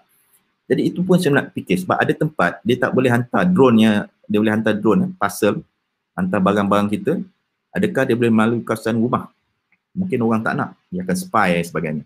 Ataupun dia hantar kawasan tertentu saja. Uh, laluan tertentu saja itu semua adalah polisi regulatory yang akan akan berlaku bila teknologi diperkenalkan. Uh, ini Malaysia kita ada buat National uh, Technology Sandbox, kita akan cuba pakai benda ni. Ya. Okey, saya ingin lajukan sikit sebab ada banyak lagi sebab kita pun uh, dah sampai pukul 4 eh. Okay. Ada level of value pyramid. Sebenarnya kita ada data ni. Data ni bergantung kepada penggunaan dan tuan punya dia. Gadget yang kita ada mengeluarkan data, kita panggil personal. Private organisasi yang untuk data yang dia janakan dia saja yang gunakan. Private organisation. Government yang mungkin ada data untuk melihat kitanya kualiti udara air sungai sebagainya mungkin make it public. Tapi kalau data ni orang tak nak share dia boleh juga. Dia boleh jual data tersebut. Dia panggil commercial data. Jadi data ni boleh datang daripada mana-mana tempat eh dan kita lihat data ni big data analytics kita panggil 4V volume lah velocity lah, veracity dan verity. Macam-macam bentuk kelajuan uh, kecepatan besar atau kecil. Eh. Jadi bila data ni diambil, dia akan ada macam satu value pyramid. Eh. Lagi tinggi dia naik ke atas, lagi bermakna dan lagi mahal uh, data tersebut. Data yang di bawah saja tak tak cukup. Data hanya simbol saja, nombor saja. Eh, digit saja tak cukup. Kalau dia boleh jawab perkata, uh, apa who, what, when, when, dia menjadi information, maklumat. Bila dia boleh menjawab kawasan uh, uh, persoalan how dia menjadi knowledge pengetahuan. Bila dia bila dia menjawab kawasan why dia menjadi understanding dan paling atas ialah wisdom. Uh, robot belum sampai ke tahap tu lagi lah. Uh, manusia mesin selalu dia pada bawah. Dan kalau lihat kalau smart parking pun sebagai saja contoh lah kita kena tanya persoalan ni eh. Bila kita buat sesuatu projek IoT kita tanya persoalan ni. Sama ada kita nak jawab kita hanya nak tahu data yang empty or full adakah itu cukup? Parking lot penuh atau tidak? Tapi kalau kalau dia bagi tahu uh, siapa parking di situ uh, kenderaan jenis apa di mana bila uh, itu ber, maksud yang berlainan eh. Orang akan bayar lebih banyak. Dan bila dia boleh buat uh, how to implement tiered charging how to find overstate vehicle why my parking utilization is, is low uh, itu itu orang bisnes saja dia nak eh. dia akan tahu parking operator kata ini lebih penting bagi saya lah Ha. So bila data ni sebenarnya data dia boleh datang daripada satu sumber. Data pula boleh datang daripada pelbagai sumber. Jadi dalam smart city ni macam-macam data yang boleh dijanakan daripada pelbagai sumber. Dan elok kalau data ini disambungkan dalam satu platform yang sama supaya data ini boleh dikongsikan atau boleh digunakan aplikasikan dengan cara yang lebih baik. Sebab kita blend data tu kita boleh buat macam-macam aplikasi. Ya. Yeah. Uh, ni sebagai ini apa yang kami buat eh. Rakib. Ini favorite buat. Uh, favorite buat eh, kita panggil satu solution untuk orang-orang tua. Ini pada awalnya masa kami rakib, uh, favorite dibangunkan pada 2017, inilah produk yang paling awal yang kami bangunkan untuk membantu orang-orang tua yang berduduk di rumah tanpa dijaga.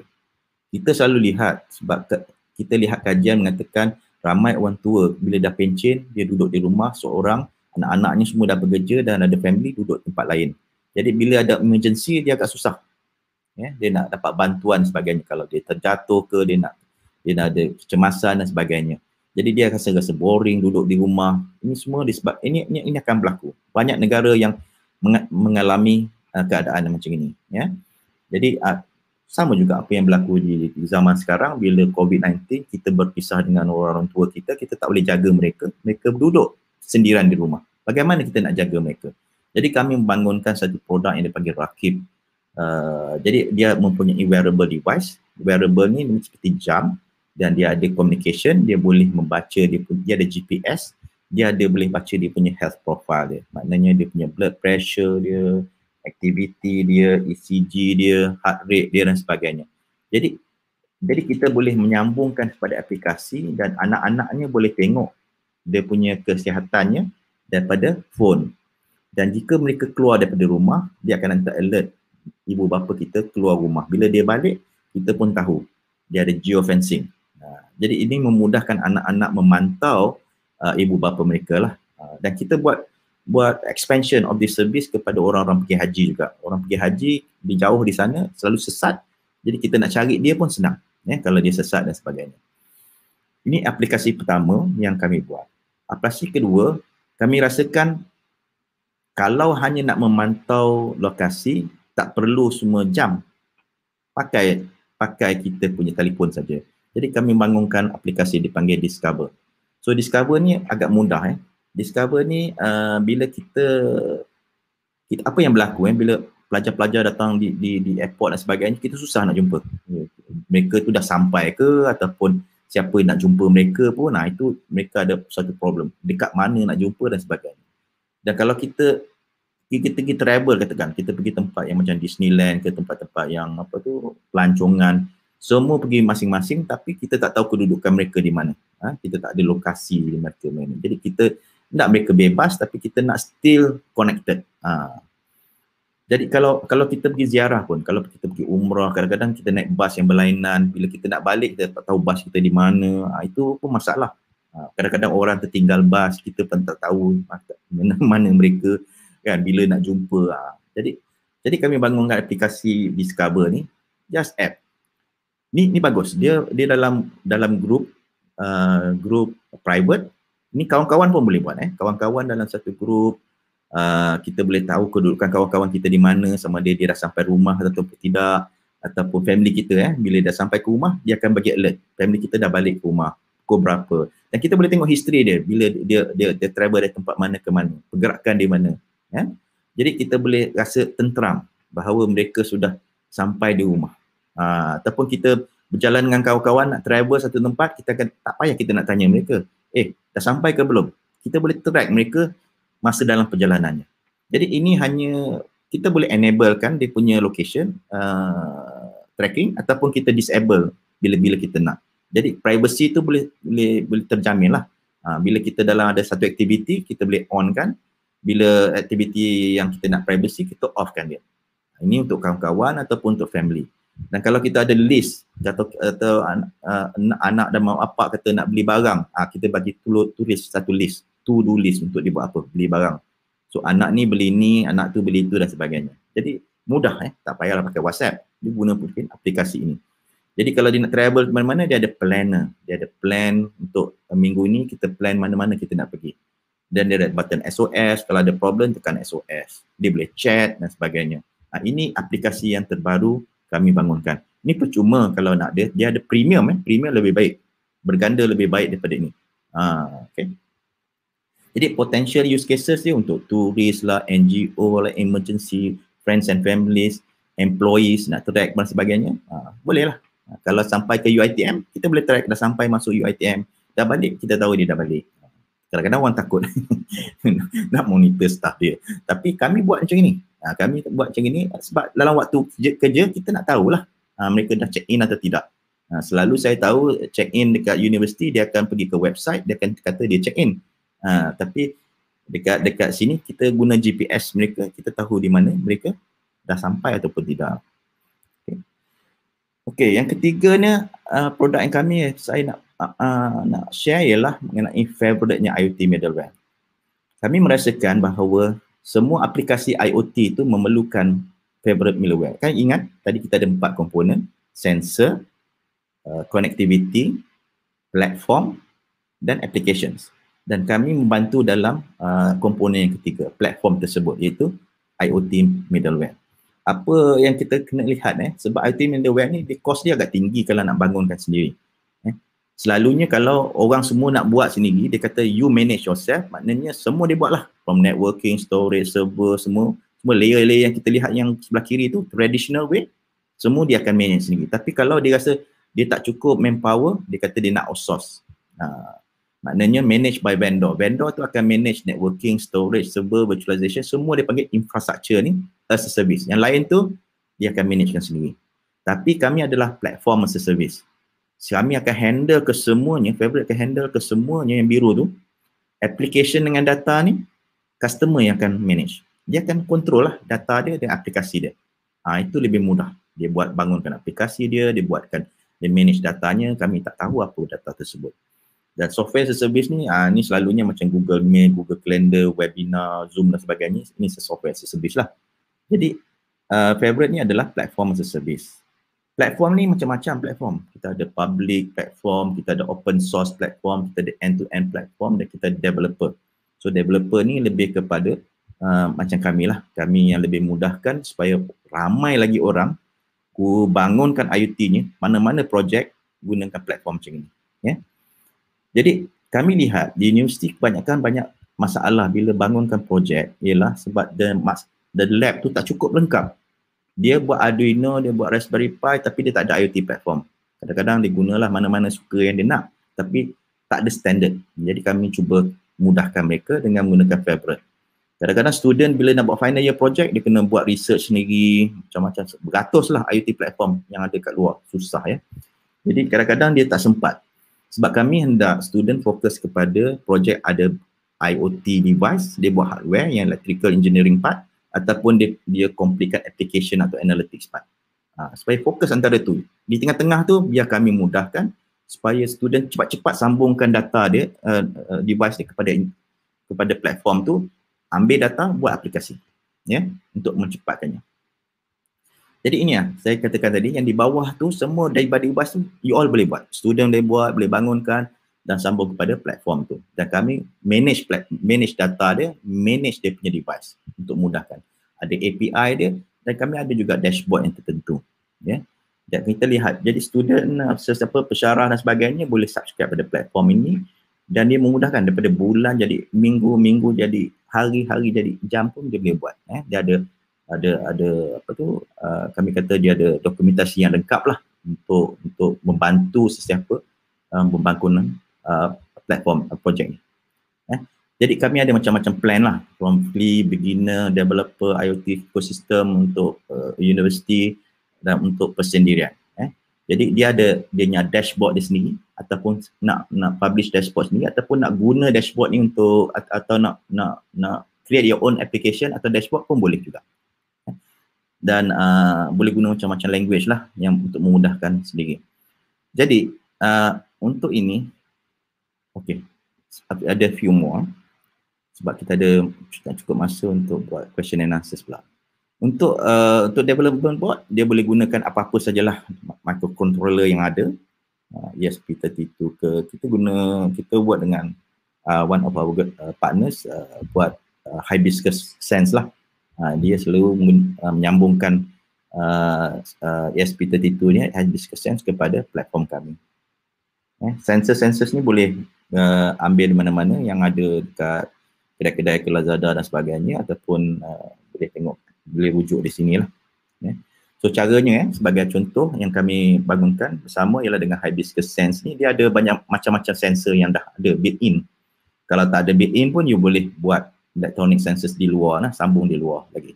Ataupun yang ambil yang mana sensor yang dah ada, altitude, barometer, humidity, temperature. Ataupun accelerator, gyroscope, semua dah ada built-in.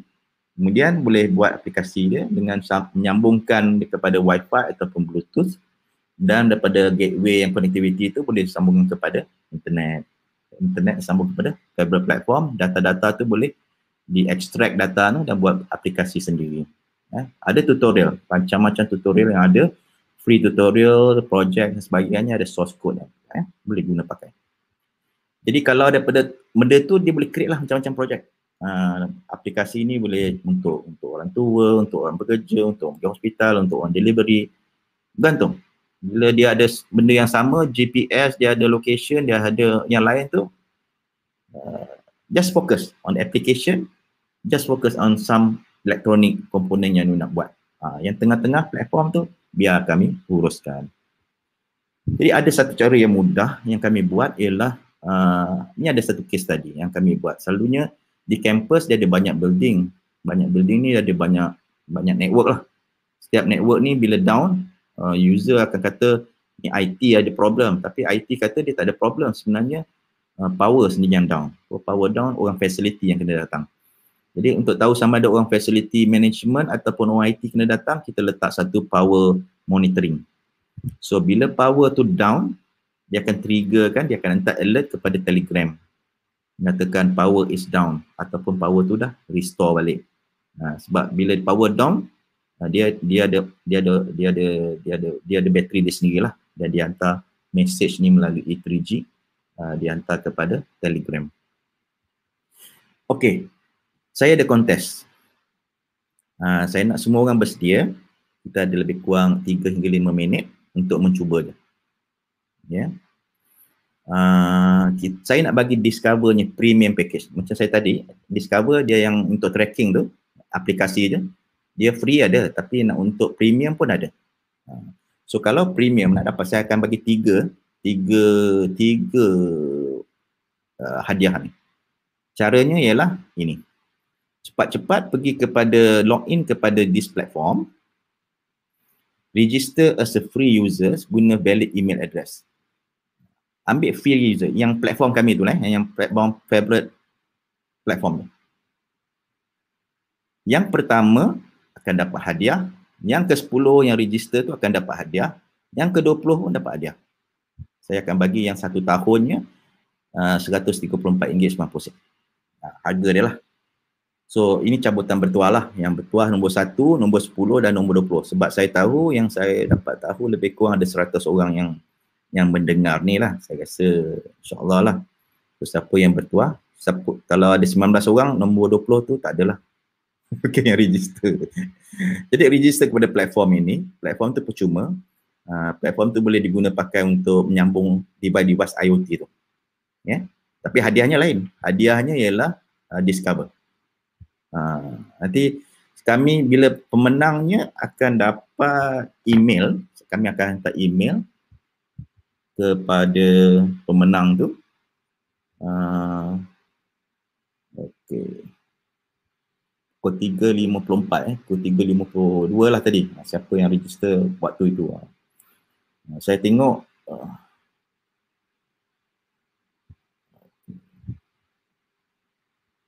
saya dah nampak ada yang mula register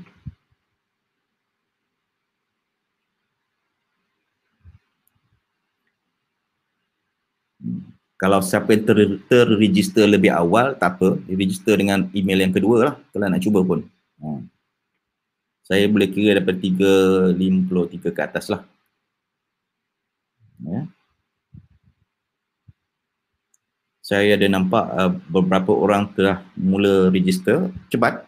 Boleh ada masa lagi. Uh, saya berehat sekejap lah. Sebab ada few more slides. Selepas tu kita kita buka pada question and answers lah. Eh?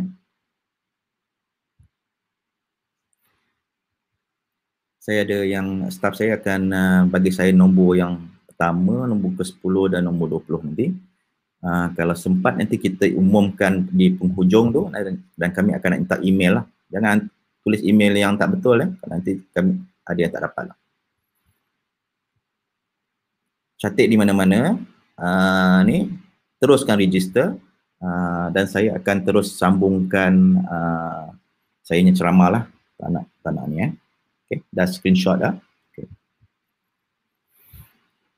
okay, sebagaimana yang saya kata tadi, lebih kurang 110 negara. Tak kisahlah, kita punya reach tu boleh kita pilih kepada global. Eh. Ada 4,330 orang yang sekarang telah mendaftar mengguna pakai platform ni dari mana-mana saja dan dia boleh sambung pada IoT devices dari mana-mana saja. Jadi aplikasi IoT ni macam-macam lah macam saya katakan tadi. Kalau Kevin Ashton hanya nak guna track dia punya lipstick dan sebagainya. Tapi kita dah boleh buat macam-macam untuk tracking orang tua, tracking orang, water quality, water level, weather, water monitoring, untuk uh, smart city, untuk parking, untuk odor monitoring, noise and oil pollution dekat dekat station bus. Macam-macam, macam-macam sensor yang kita ada kita boleh uh, sambungkan kepada internet dan ini dah aplikasinya. Kalau kita nak buat untuk aplikasi di warehouse pun boleh buat asset monitoring, warehouse condition, power monitoring yang kami buat, smart factory. Uh, ini pun semua adalah adalah contoh yang kita boleh lakukan lah. Uh, so jadi platform yang tadi yang saya masuk, masukkan tadi, belilah beli Hibiscus Sense murah aja, tak, tak sampai RM100 pun. Uh, dan boleh sambung kepada internet. Yang platform yang free itu boleh pakai free, siapa yang ada beginner boleh pakai beginner dan sebagainya. Boleh sambung kepada internet. Guna tutorial yang kami akan hantarkan lagi dia punya source dan boleh terus guna pakai eh. Ni kita banyak tutorial. Kalau pergi favorite-nya YouTube, kita boleh tengok punya cara-cara guna pakai dia. Uh, macam mana nak pakai simple lah untuk temperature, humidity pun semua ada. Siapa yang belum pakai. Saya ada uh, IoT World Blog, uh, blog saya sendiri di mana saya menyam, apa tu, memberi uh, pandangan lah mengenai IR 4.0, IoT dan sebagainya. Jadi macam-macam lah teknologi ini akan memberi impact kepada industri. Kalau kita berada di industri yang macam gini, dia akan memberi impact. Eh. Teknologi akan memberi impact. Inilah kita perlu. Kita perlu menjadi se- se- sebuah negara yang berinovasi. Eh. Kita memerlukan early adopters yang pakai, guna pakai teknologi kita di Malaysia. Membantu kita punya syarikat-syarikat yang baru membangunkan supaya kita melepasi that chasm, that gaung tu. Ha, kalau tak, tak ramai orang pakai, company tu akan tutup lah. Ha, company tu tak akan dapat traction, dia tak dapat sustain.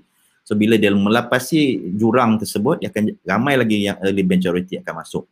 Dan ini akan ada late majority, tapi janganlah jadi laggard yang pengguna yang lewat pakai. Eh. Ha, ini akan menyusahkan mereka lah. Dia bila teknologi dah habis, orang dia baru nak pakai, tak guna.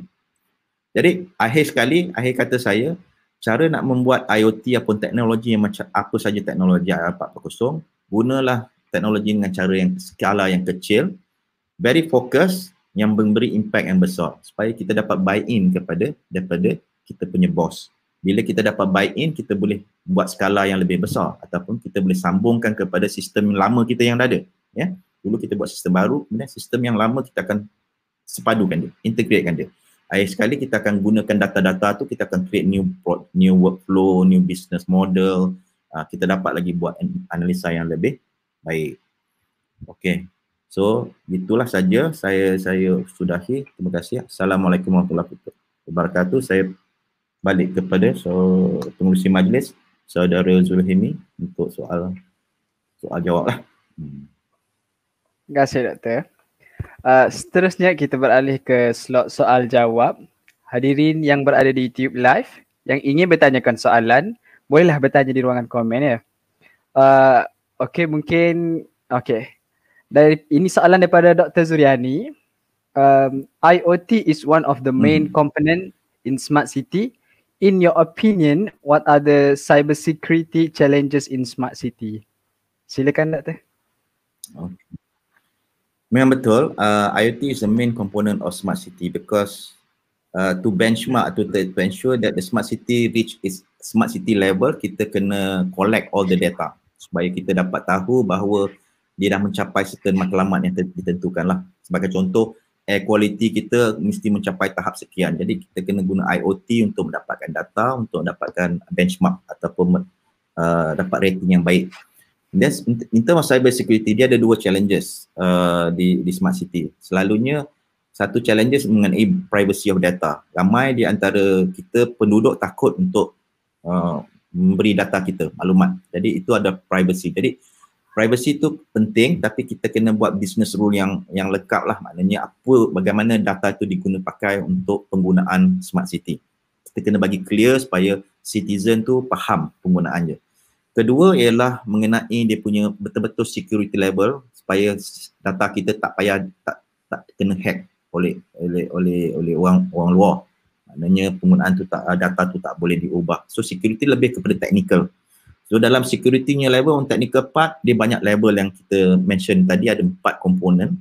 So dalam device tu kita kena pastikan ada security level yang tertentu supaya device ni firmware dia always up to date dia patch tu tak ada orang apa tu uh, senang patch kadang-kadang ada kita bila dah ada uh, security apa weakness kita kena buat patching. Uh, kena make sure update hardware tu. Kedua dia punya connectivity. Connectivity ni selalunya lebih uh, sistem apa ni uh, secure sebab all uh, mobile dan sebagainya ada security sendiri. Tetapi kalau nak masukkan security kita sendiri kita kena letaklah kita punya SSH uh, security uh, HTTPS dan sebagainya kita ada security level dan level yang ketiga ialah platform tu sendiri platform ni bila dia berhubung dengan uh, device dia ada authentication supaya kita tahu platform ni mengambil data daripada sensor-sensor yang yang yang ada authentic authentic uh, data lah ya. Dan selalunya platform ni bila dalam cloud, cloud tu memang ada security yang tersendiri lah ya. Dan keempat aplikasi, itu yang paling lemah sekali. Application layer. Password kita tak jaga, orang lain masuk, semua data kita habis. Walaupun layer-layer yang lain kita jaga tapi application tu kita kurangkan manusia punya error itu yang menyebabkan uh, kita punya security tu lemah lah. So that's the human part is the weakest link. Ya. Terima kasih Dr. Jirani. Terima kasih Doktor. Uh, seterusnya kita ada soalan daripada Putri Atika Izati. Um, Doktor, possible ke akan ada storage yang lagi powerful daripada cloud storage? Silakan Doktor. Uh, storage lagi uh, apa, bila saya tak berapa pasti apa dia masukkan powerful tapi uh, storage dalam cloud ni dia macam-macam dia punya fungsi dia bukan hanya kepada uh, storage saja dia ada lagi selain daripada storage dia ada dia punya uh, uh, apa tu uh, middleware dia dia ada macam authentication device management dia banyak fungsi-fungsi lain lah. Tapi kalau storage uh, uh, eh, kita kena faham tadi macam saya tunjuk tadi uh, cloud tu dia ada macam-macam layer from CPU dia ada virtualization dan sebagainya. Jadi kita sepatutnya uh, kalau kita tak boleh membangunkan sendiri kita kena bergantung kepada cloud provider.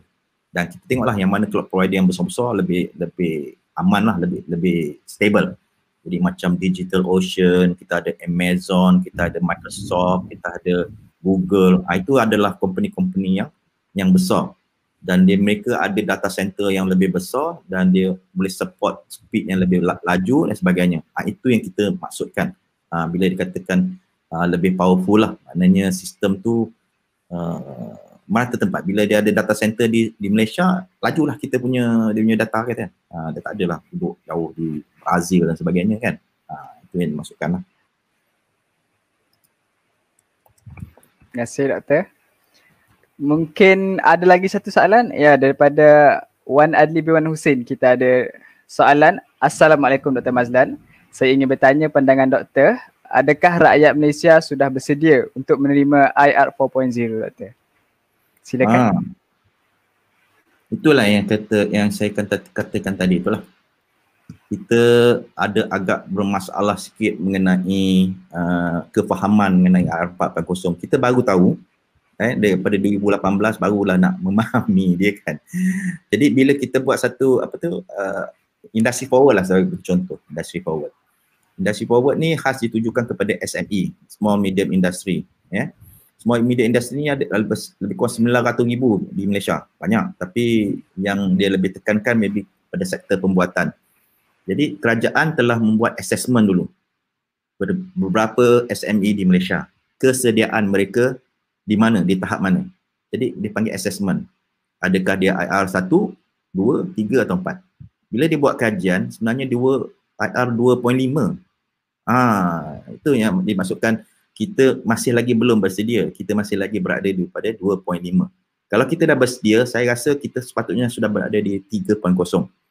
Ah, jadi banyak lagi yang ruang-ruang sepatutnya kita kita cuba uh, uh, kecil apa tu uh, mengatasi masalah ni sebab bagi contoh ramai di antara mereka mengatakan yalah company kami dah 24 jam jalan macam seperti biasa kenapa patut kita letak teknologi baru okey je kan mungkin dia tak ada saingan katakan saingan tu masuk dia akan pupus. Ha, itu masalahnya. Dan kemudian dia kena dia punya back end tu masih lagi analog masih kertas dan sebagainya. So dia kena tukar kepada digital. Kena ada database dan sebagainya. Ha, itu itu sebab kita punya uh, inisiatif pada tahun ini My Digital Malaysia dilaksanakan pada tahun ini. Baru kita sedar bahawa digital itu penting. So kita balik kepada 3.0. Sebelum kita langkah keempat, 3.0 pula. Mengatakan kita paksa digital, online, semua. Ha, baru kita bersedia masuk kepada empat. Macam mana saya nak bagi uh, slide ni kepada maklumat ni? Uh, um, wakil daripada pihak kami akan contact doktor. Ah okey. Ha, saya ah. ya. Ya, doktor. Saya saya cuba cek sama ada ada pemenang ke. Eh. Okey. Okey. Okey. Disebabkan tak ramai yang yang yang yang cuba pakai masuk kontes ni hanya dua pemenang lah yang saya bagi ya. Yeah. Okey, ada dua pemenang saya maklumkan di sini. Sebab dia tak sampai nombor 20 pun. Uh, hanya hanya dua orang je, satu dan sepuluh. Uh, yang pertama Amirul Junior. Saya tak tahu siapa dia. Okey. Yang kedua uh, Nurul Idayu Yunus. Nurul Idayu Yunus. So kami akan hantar email eh, tahniah pada mereka yang menang uh, discovernya tu dan cara macam mana nak pakai dia lah. Okey doktor. Um, terima kasih diucapkan kepada yang dihormati Dr. Mazan Abbas uh, di atas penerangan yang sangat hebat dan benar-benar membuka mata kita tentang IR 4.0 tadi. Maka dengan ini berlabuhlah sudah tirai majlis kita pada hari ini. Jutaan terima kasih diucapkan kepada Dr. Mazlan Abbas penceramah kita pada petang ini kerana sudi meluangkan masa dan berkongsi ilmu yang sangat bermanfaat mengenai revolusi industri ini. Saya selaku moderator anda pada hari ini ingin memohon maaf sekiranya yang sekiranya ada kekurangan daripada pihak kami. Sesungguhnya yang baik itu datang daripada Allah Subhanahu Wa Taala dan yang lemah itu datang dari kelemahan diri saya sendiri. Saya sudahi majlis dengan bacaan doa Rabitah dan tasbih kefarah. Wabillahi taufiq wa hidayah. Assalamualaikum warahmatullahi wabarakatuh. Waalaikumsalam warahmatullahi wabarakatuh.